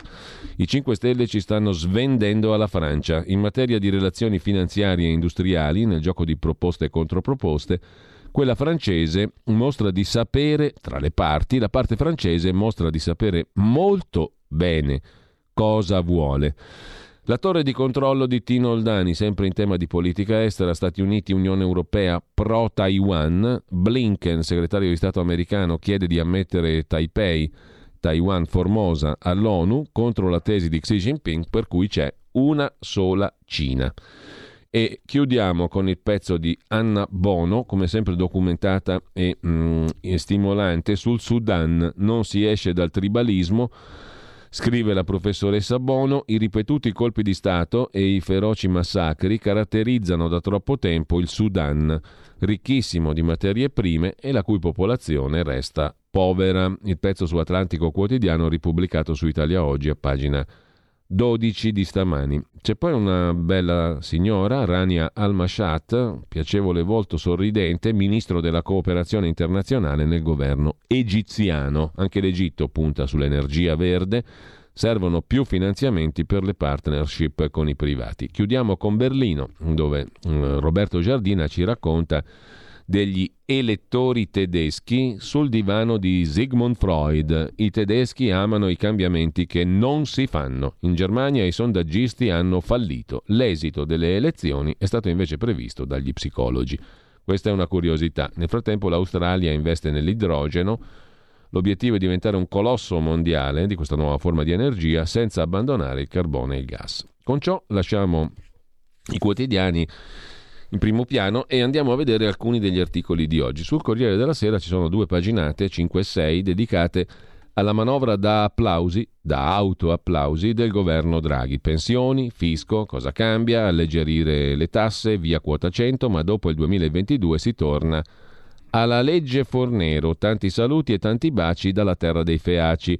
Da gennaio 102, ape sociale prorogata e poi reddito di cittadinanza, assegno calante e poi sospeso a chi rifiuta le offerte di impiego. Superbonus casa non è più 110%, ma 70% dal 2024 e dal 2025 si scende al 65%. L'incentivo 110% è previsto fino al 31 dicembre del 2023, nel 24 viene portato appunto al 70%. Poi taglio delle tasse per 12 miliardi, ma non si è ancora capito bene dove. E tra le altre questioni, sostegni alle imprese, prorogata la misura detta transizione 4.0, per le aziende all'estero 8 miliardi, ammortizzatori sociali 3 miliardi per la riforma, estensione sotto i 5 dipendenti, sanità 4 miliardi per i vaccini, compresa la quarta dose già prevista, e poi mamme che tornano al lavoro, decontribuzione per loro del 50%. C'è anche il piano per la viabilità stradale, investiti 2 miliardi e 100 milioni per 8 anni e la detrazione del 20% per 4 anni per gli affitti ai giovani, a chi esce di casa con un reddito. Questo in estremerrima sintesi. Però c'è anche da puntualizzare qualcosa, lo fa Claudio Antonelli sulla Pravda, sulla Verità di oggi. Appena 100 milioni di euro per quota 102, la stessa cifra dei rimborsi all'Italia. La norma è in vigore, quota 102, fino al 31, la norma all'Italia è in vigore fino al 31 gennaio, quota 102 è in vigore fino al 31 gennaio del 2022. Nel futuro, modello Fornero e contributivo. Per tagliare IRAP e IRPEF appena 8 miliardi, se ne aggiungono 4 per evitare il caro bollette e congelare la sugar e la plastic tax, che non erano ancora entrate in vigore. Appena 100 milioni però per quota 102, la dice lunga sul fatto che quota 102 è una misuretta da nulla sostanzialmente, e poi si torna alla Fornero. Giorgia Pacione di Bello invece Seguite il suo Tax Girl qui su RPL al sabato, dedicato alle tasse dalle 10 alle 11, si occupa del 110%, il super bonus ristrutturazioni. Sì per le villette, ma solo con l'ISEE basso. Una guida per sfruttare tutti i bonus per l'edilizia, detrazioni per ristrutturare le facciate che scendono al 60%. E rimanendo alla manovra, vi segnalo anche, per un utile controcanto, una utile lettura, il pezzo di Sandro Iacometti su Libero. La manovra taglia un po' le tasse, ma taglia anche i bonus. Confermato il fondo da 8 miliardi per ridurre il prelievo fiscale, anche se non si sa ancora come. Tuttavia la legge di bilancio sforbicia gli sconti sulle ristrutturazioni, cioè taglia i bonus. Tagliare i bonus significa far pagare di più, ovviamente, i contribuenti. Una manovra da applausi ma con tanta propaganda, scrive Franco Bechis sul Tempo di Roma, come abbiamo già scritto. C'è una novità in regia ma non la commento. Il Premier alza il budget per tagliare le tasse, ma il rischio è che la gente non vedrà effetti, sostiene Franco Bechis. Dal Consiglio dei Ministri esce un testo apprezzabile, ma Draghi lo pompa troppo, si autoapplaude. Ci sono molte norme importanti per favorire gli investimenti usando la leva fiscale, e norme rilevanti sulla protezione sociale. Draghi aveva un documento di rilievo, ma non gli è bastato e col vizio politico consumato ha esagerato un po', si è autoapplaudito. Come non bastasse il consenso che gli viene concesso non solo da tutti i media italiani, c'è un sacco di consenso intorno a Draghi, scioluzzoli a non finire. Nei confronti di Mario Draghi ce ne sono tantissimi di scioluzzoli che cantano tribebe varie. Tribebe, l'avete scoperto allora cos'è la tribeba? Avete individuato il vocabolo, uno dei due vocaboli di oggi? No, perché questo è difficile. Cainarca deve piantarla, non è ironico, soltanto offensivo, e la pianti di invitare ospiti per poi parlare sotto lui solo lui, tuttologo vanesio insopportabile. Perfetto. Quali ospiti poi? Perché nella rassegna stampa di solito di ospiti non ce ne sono. Comunque sono d'accordo, sì. Mi trovo anch'io, tuttologo, vanesio e insopportabile. Questa non è ironia, è solo offesa. Il buon Draghi deve essere circondato di scioluzzoli e basta. Allora, torniamo a Franco Bechis che dice la sua sulla finanziaria di Draghi che si loda un po' troppo. Dunque il Premier ha voluto iniziare la sua conferenza stampa con una addirittura smargiassata, scrive Bechis. Quando abbiamo finito il Consiglio dei Ministri hanno tutti applaudito, ha detto Draghi. Sarà pur vero, commenta Bechis, ma ci mancava davvero l'autoapplauso. Poi Draghi ha continuato sostenendo che nella manovra abbassa le tasse per 12 miliardi di euro. Siccome l'unico articolo chiaro all'inizio era quello sulla creazione di un fondo da 8 miliardi per ridurre il cuneo fiscale, abbassamento IRPEF e IRAP tutto da definire, i giornalisti in conferenza stampa hanno chiesto lumi al ministro dell'economia, Franco. Come si arriva da 8 miliardi di taglio, come era all'inizio per il cuneo fiscale, a 12? Il ministro Franco, che non è politico ma tecnico sopraffino, non si è nascosto dietro il paravento. Così è saltato fuori che quello che Draghi rivendicava come abbassamento delle tasse lo è in misura assai più ridotta, oltre a essere da definire in gran parte. Innanzitutto gli 8 miliardi non sono tutti di questa manovra. Di questa cifra ce n'erano già 2 miliardi messi dalla manovra dell'anno scorso, governo Conte.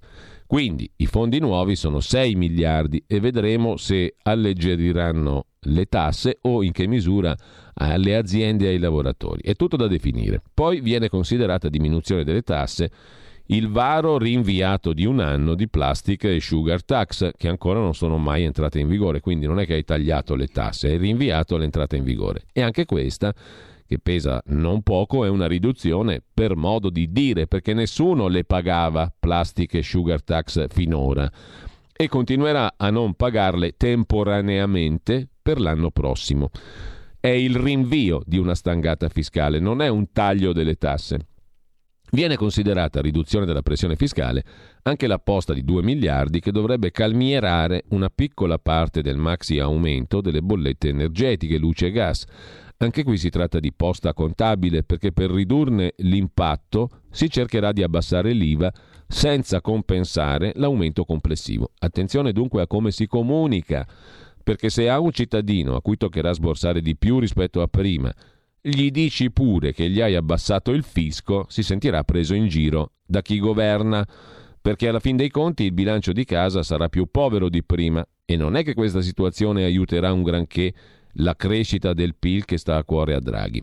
Peggiorano le condizioni per andare in pensione in modo graduale, conclude poi Bechis la sua analisi sulla finanziaria Draghi, quella da autoapplauso, ma dal 2023 peggioreranno sensibilmente, portando tutti gli italiani a rientrare di fatto nei limiti aggiornati in peggio della contestatissima legge Fornero.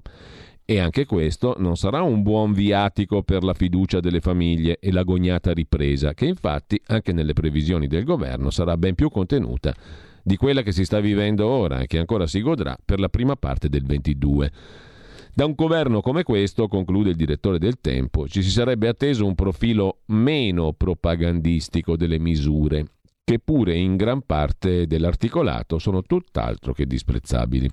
Così la vede Franco Bechis. Poi c'è un'altra novità che è all'orizzonte. L'amministratore delegato della RAI ha proposto una riforma che era quella dei precedenti amministratori Foa e Salini. L'amministratore delegato della RAI, Carlo Fuortes. La nuova RAI avrà uno zar a guidare tutta l'informazione. Le nuove direzioni sono state accorpate per generi. Ora l'amministratore delegato Rai Fuertes non vuol sentir ragioni, avanti tutta con le direzioni di genere che spianeranno l'identità delle singole reti del servizio pubblico. Ce lo chiede l'Europa, par di capire. Eppure qualcun altro, scrive Ilaria Proietti sul Fatto Quotidiano di stamani.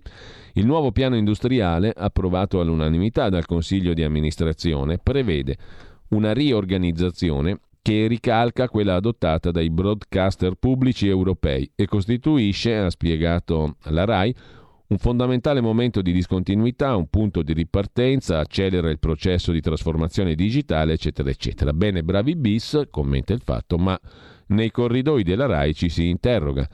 Qual è il disegno? Che agli appetiti dei partiti si è fatto il callo, ma almeno accontentando tutti ne veniva fuori una sorta di pluralismo. Ora cosa succederà? Succederà che comanda uno solo, sostanzialmente, anche per quanto riguarda l'informazione. Staremo a vedere poi in dettaglio la nuova direzione dell'informazione, che cosa comporta. Comunque il principio è comanda uno solo. Intanto, a proposito di finanziaria, di lavori e di nuovi lavori, questa è simpatica, ce la racconta Libero su Milano. Tra i nuovi lavori c'è anche quello di controllore del Green Pass. È boom di offerte per trovare controllori di Green Pass. Tante richieste da aziende e cantieri con più accessi. Contratti a tempo determinato fino a 1.200 euro al mese. Che lavoro fai? Il controllore di Green Pass. Per essere assunti basta saper usare le app per le verifiche, che ci riesce, diciamo così, anche un minus abens. Intanto, invece, a livello di cronaca, il Green Pass scade durante il turno, macchinista a casa, treno cancellato. È successo anche questo ai pendolari della Milano-Lecco, che sono rimasti a piedi. Quando aveva preso servizio alle 5, il Green Pass era valido e scatta la protesta. Questa sembra una barzelletta, una fesseria, una cosa incredibile, ma è vero. Gli è scaduto il Green Pass mentre era in servizio, è stato invitato a tornare a casa, sospeso all'istante. La decisione dell'azienda ha provocato la rivolta dei sindacati, che hanno scritto al ministro del lavoro e al garante privacy. L'azienda si difende sottolineando che in questi casi non c'è la possibilità di comportarsi diversamente, lo prevedono le norme, e l'azienda è Trenord, società ferroviaria lombarda, non certo una ferrovietta di periferia. Roba da matti. Il Green Pass scade durante il turno, macchinista del treno a casa, treno cancellato, pendolari incazzati. Altra storia brutta, invece, inutilizzati i soldi per salvare Catania, che è stata poi sommersa dalle acque e il ciclone presenta il conto e diventa uragano, erano ben 789 milioni di euro assegnati alla Sicilia per prevenire disastri. Ne sono stati spesi 28 e neanche un centesimo nelle città più colpite. Questo lo racconta Libero, pagina 17. Andiamo bene. Mentre, tornando alle cose economiche, vi segnalo sulla Verità il pezzo di Giuseppe Liturri, avanza la guerra ai contanti, malgrado la Banca Centrale Europea. Dal 1 gennaio scende a 1.000 euro il limite all'utilizzo come strumento di pagamento tra soggetti che siano diversi da intermediari finanziari, cioè banche affini. Una misura confermata dal Ministero dell'Economia, nonostante il disappunto della Banca Centrale che ha la titolarità sulla valuta. Continua la guerra ai contanti. Nel frattempo, a proposito di lavori, non va più bene il lavoro del magazziniere, anche se la società è l'Inter. L'Inter ha licenziato i suoi 3 magazzinieri. Nel motto si spende solo per i calciatori. Denuncia della CGIL, uno striscione sotto la sede per i dipendenti cinquantenni e in qualche caso ultra cinquantenni. Sono 3 magazzinieri dell'Inter fatti fuori perché si spende solo per i calciatori, è l'aureo principio. A proposito di Milano e di San Siro, tutto come previsto, scrive Gianni Barbacetto sul Fatto Quotidiano. Il sindaco Sala ha detto sì all'operazione San Siro. Questa sarà la sua prima mossa dopo la riconferma a Palazzo Marino. Le decisioni potenzialmente impopolari si devono prendere lontano dalle elezioni e magari sfruttando la luna di miele dei primi 100 giorni. Sala aveva già deciso prima delle elezioni, lo sapevano anche Inter e Milan. Ora c'è da fare un po' di scena, il teatro per gli allocchi, la trattativa per i gonzi.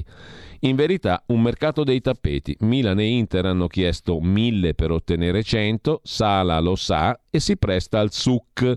Da mesi il venditore del tappeto, cemento a San Siro, cioè Paolo Scaroni, presidente del Milan, e il compratore, il sindaco Sala, stanno facendo finta di trattare, alzare le richieste, abbassare il prezzo, rilanciare, allontanarsi con sdegno, offrire un tè alla menta e via dicendo.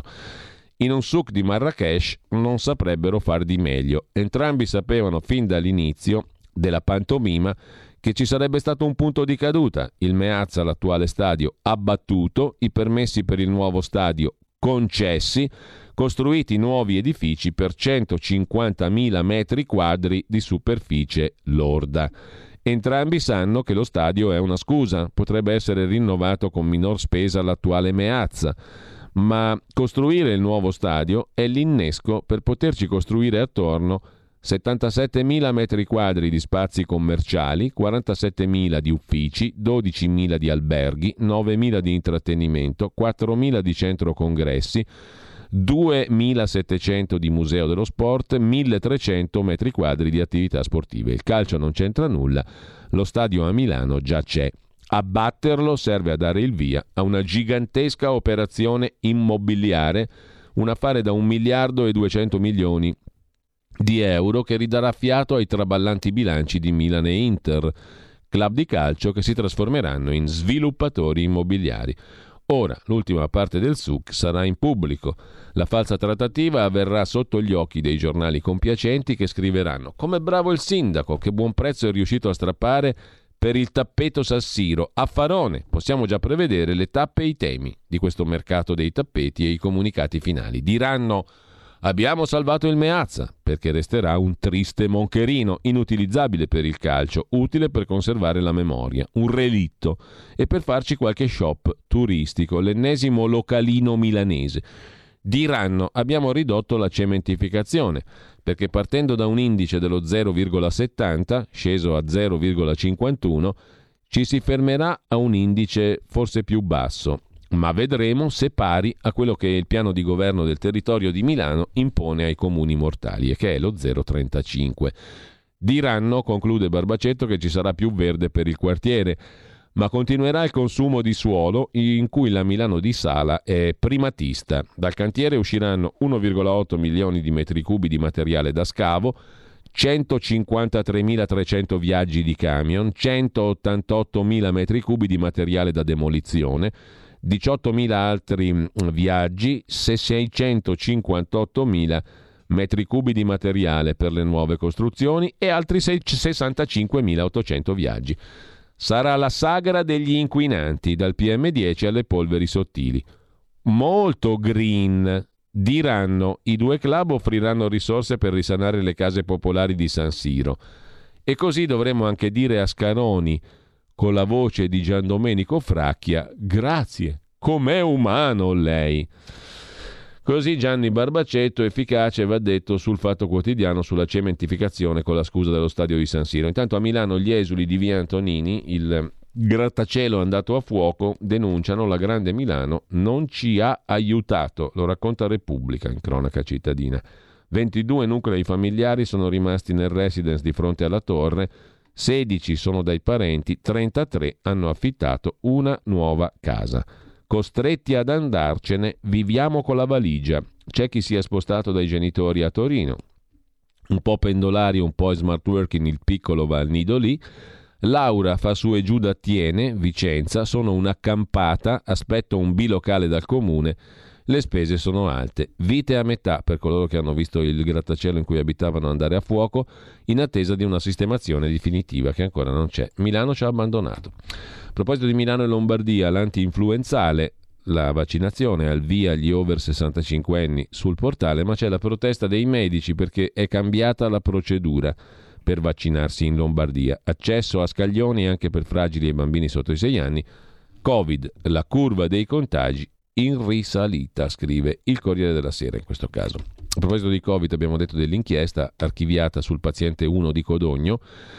Mattia Maestri, primo malato di Covid, era stato accusato anche di epidemia colposa, è stato indagato, ora è stato archiviato. Sono contento, dice ovviamente lui. A proposito di giustizia, questa è interessante da Torino. I 6 sospettati della rapina in casa con pistola dell'ex calciatore bianconero Marchisio la fanno franca. Gli inquirenti ipotizzavano di avere individuato la banda che aveva sorpreso calciatore e moglie in casa, ma il giudice per le indagini preliminari ha detto no a una serie di intercettazioni essenziali per incastrarli e adesso la faranno franca. Marchisio magari è pure contento perché lui è a favore dell'immigrazione incontrollata e quindi deve esserlo ragionevolmente anche a favore degli effetti indesiderati o indesiderabili della immigrazione incontrollata, cioè il crimine. Comunque, tribunali e minori, riforma Zoppa, e qui siamo invece ad Avvenire. Per chi volesse capire la questione, per cui giudici, procuratori, esperti, psicologi e garante per l'infanzia sostengono che la riforma della giustizia minorile targata Cartabia non funzionerà, c'è un'intera pagina di Avvenire dedicata a questo. Dire addio alle decisioni collegiali e alla multidisciplinarietà, perché si introduce il giudice unico, non servirà a ottenere sentenze più giuste. Le sedi minorili passano da 29 a 165, si moltiplicano, ma a decidere sarà un magistrato da solo, senza il supporto di psicologi e psichiatri come avviene ora. Così si rischia di affidarsi totalmente ai servizi sociali. Il provvedimento ha avuto il via libera dal Senato, ora passa alla Camera, sarà in vigore dal 24, ma ci sono 3 articoli che diventano subito esecutivi e sono tra quelli più contestati, scrive Luciano Moia in questo puntualissimo resoconto sul quotidiano Avvenire circa la giustizia minorile.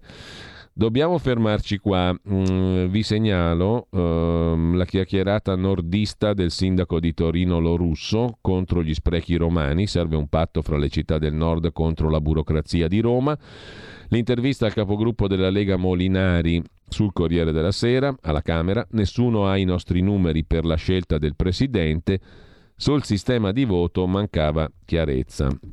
Il presidente Berlusconi sarà il candidato del centrodestra con Renzi. Vuoi vedere che lo eleggono? Silvio al Colle, peggio di Erdogan, dice Rino Formica, classe 1927, ministro socialista con Craxi. Soltanto una donna, vedi Cartabia, può risolvere la crisi. Dobbiamo forzatamente salutarci qua. E tribeba vuol dire tirata, sproloquio, esattamente come il mio dalla rassegna stampa, forse da tribbiare o trebbiare deriva questa parola che ci ha accompagnato oggi facendoci sorridere, tranne qualcuno che mi manda a quel paese, ci sta tutto, tutologo vanesio insopportabile. C'ha le sue buone ragioni l'ascoltatore, ma lo dico senza alcuna ironia, sia ben chiaro, e anzi le critiche sono più che mai essenziali, molte critiche, molto onore. Però diceva Giulio, lui Giulio, in compenso leggi gli ultimi due, c'è uno che no, fa niente, non uno importa, abbandonato dopo 40 anni la rassegna stampa in Radio 3 per te. Ah, questa è bella, questa è bellissima, com'è che è? Leggimela tu Giulio questa qui, perché no, senza gli elogi per, ma la sostanza. C'è qualcuno che ha abbandonato la rassegna stampa di Rai 3 per seguire quella di RPL. Avevamo sentito tempo fa qualcuno che non seguiva più Radio 24 per seguire RPL nel suo complesso durante tutta la giornata.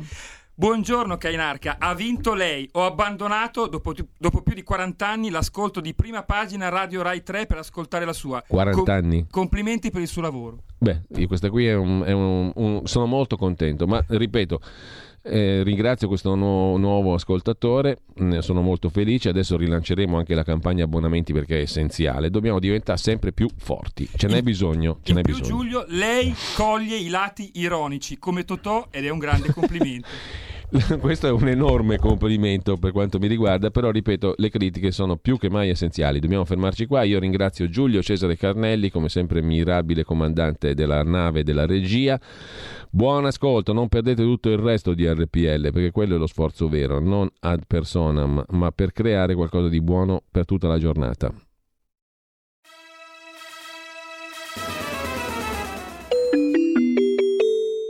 Qui Parlamento. Per il turismo Massimo Garavaglia, facoltà di rispondere, prego. Grazie Presidente, onorevoli colleghi. Allora, con riferimento alla questione rappresentata dagli interroganti, rilevo che l'articolo 7 bis, come veniva detto, il comma 3 del DL 73 del 2021 ha istituito presso il Ministero del Turismo un fondo con una dotazione di 5 milioni per il 21 da destinare a sostegno delle strutture ricettive extraalberghiere a carattere non imprenditoriale, prevedendo che i criteri di riparto siano stabiliti con un decreto del Ministero del Turismo di concerto con il Ministero dell'Economia e delle Finanze. Al riguardo rappresento che la citata norma è purtroppo di difficile interpretazione ai fini dell'individuazione dei beneficiari della misura, in quanto, e questo è il punto specifico, da un lato fa riferimento alle strutture ricettive extraalberghiere a carattere non imprenditoriale, guest house, ostelli, case vacanze, bed and breakfast, ma dall'altro cita esclusivamente i bed and breakfast e questo comporta un problema. Ciò comporta l'esigenza di attivarsi, come stiamo facendo, per far sì che la richiamata norma primaria possa essere interpretata chiaramente o modificata, se del caso, in modo da adottare il decreto attuativo evitando le evidenziate criticità applicative. È chiaramente nostro obiettivo risolvere il tema al più presto per evitare che i fondi vadano in economia e quindi ci concentreremo per le vie brevi per trovare la soluzione più rapida, o modificando la norma o trovando una modalità più veloce per interpretarla in maniera chiara, di modo che si arrivi a stanziare anche questi ultimi 5 milioni. Tra l'altro sono gli ultimi ristori stanziati che abbiamo ancora da distribuire, quindi ci teniamo particolarmente.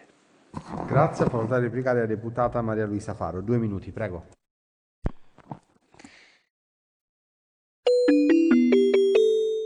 Qui Parlamento.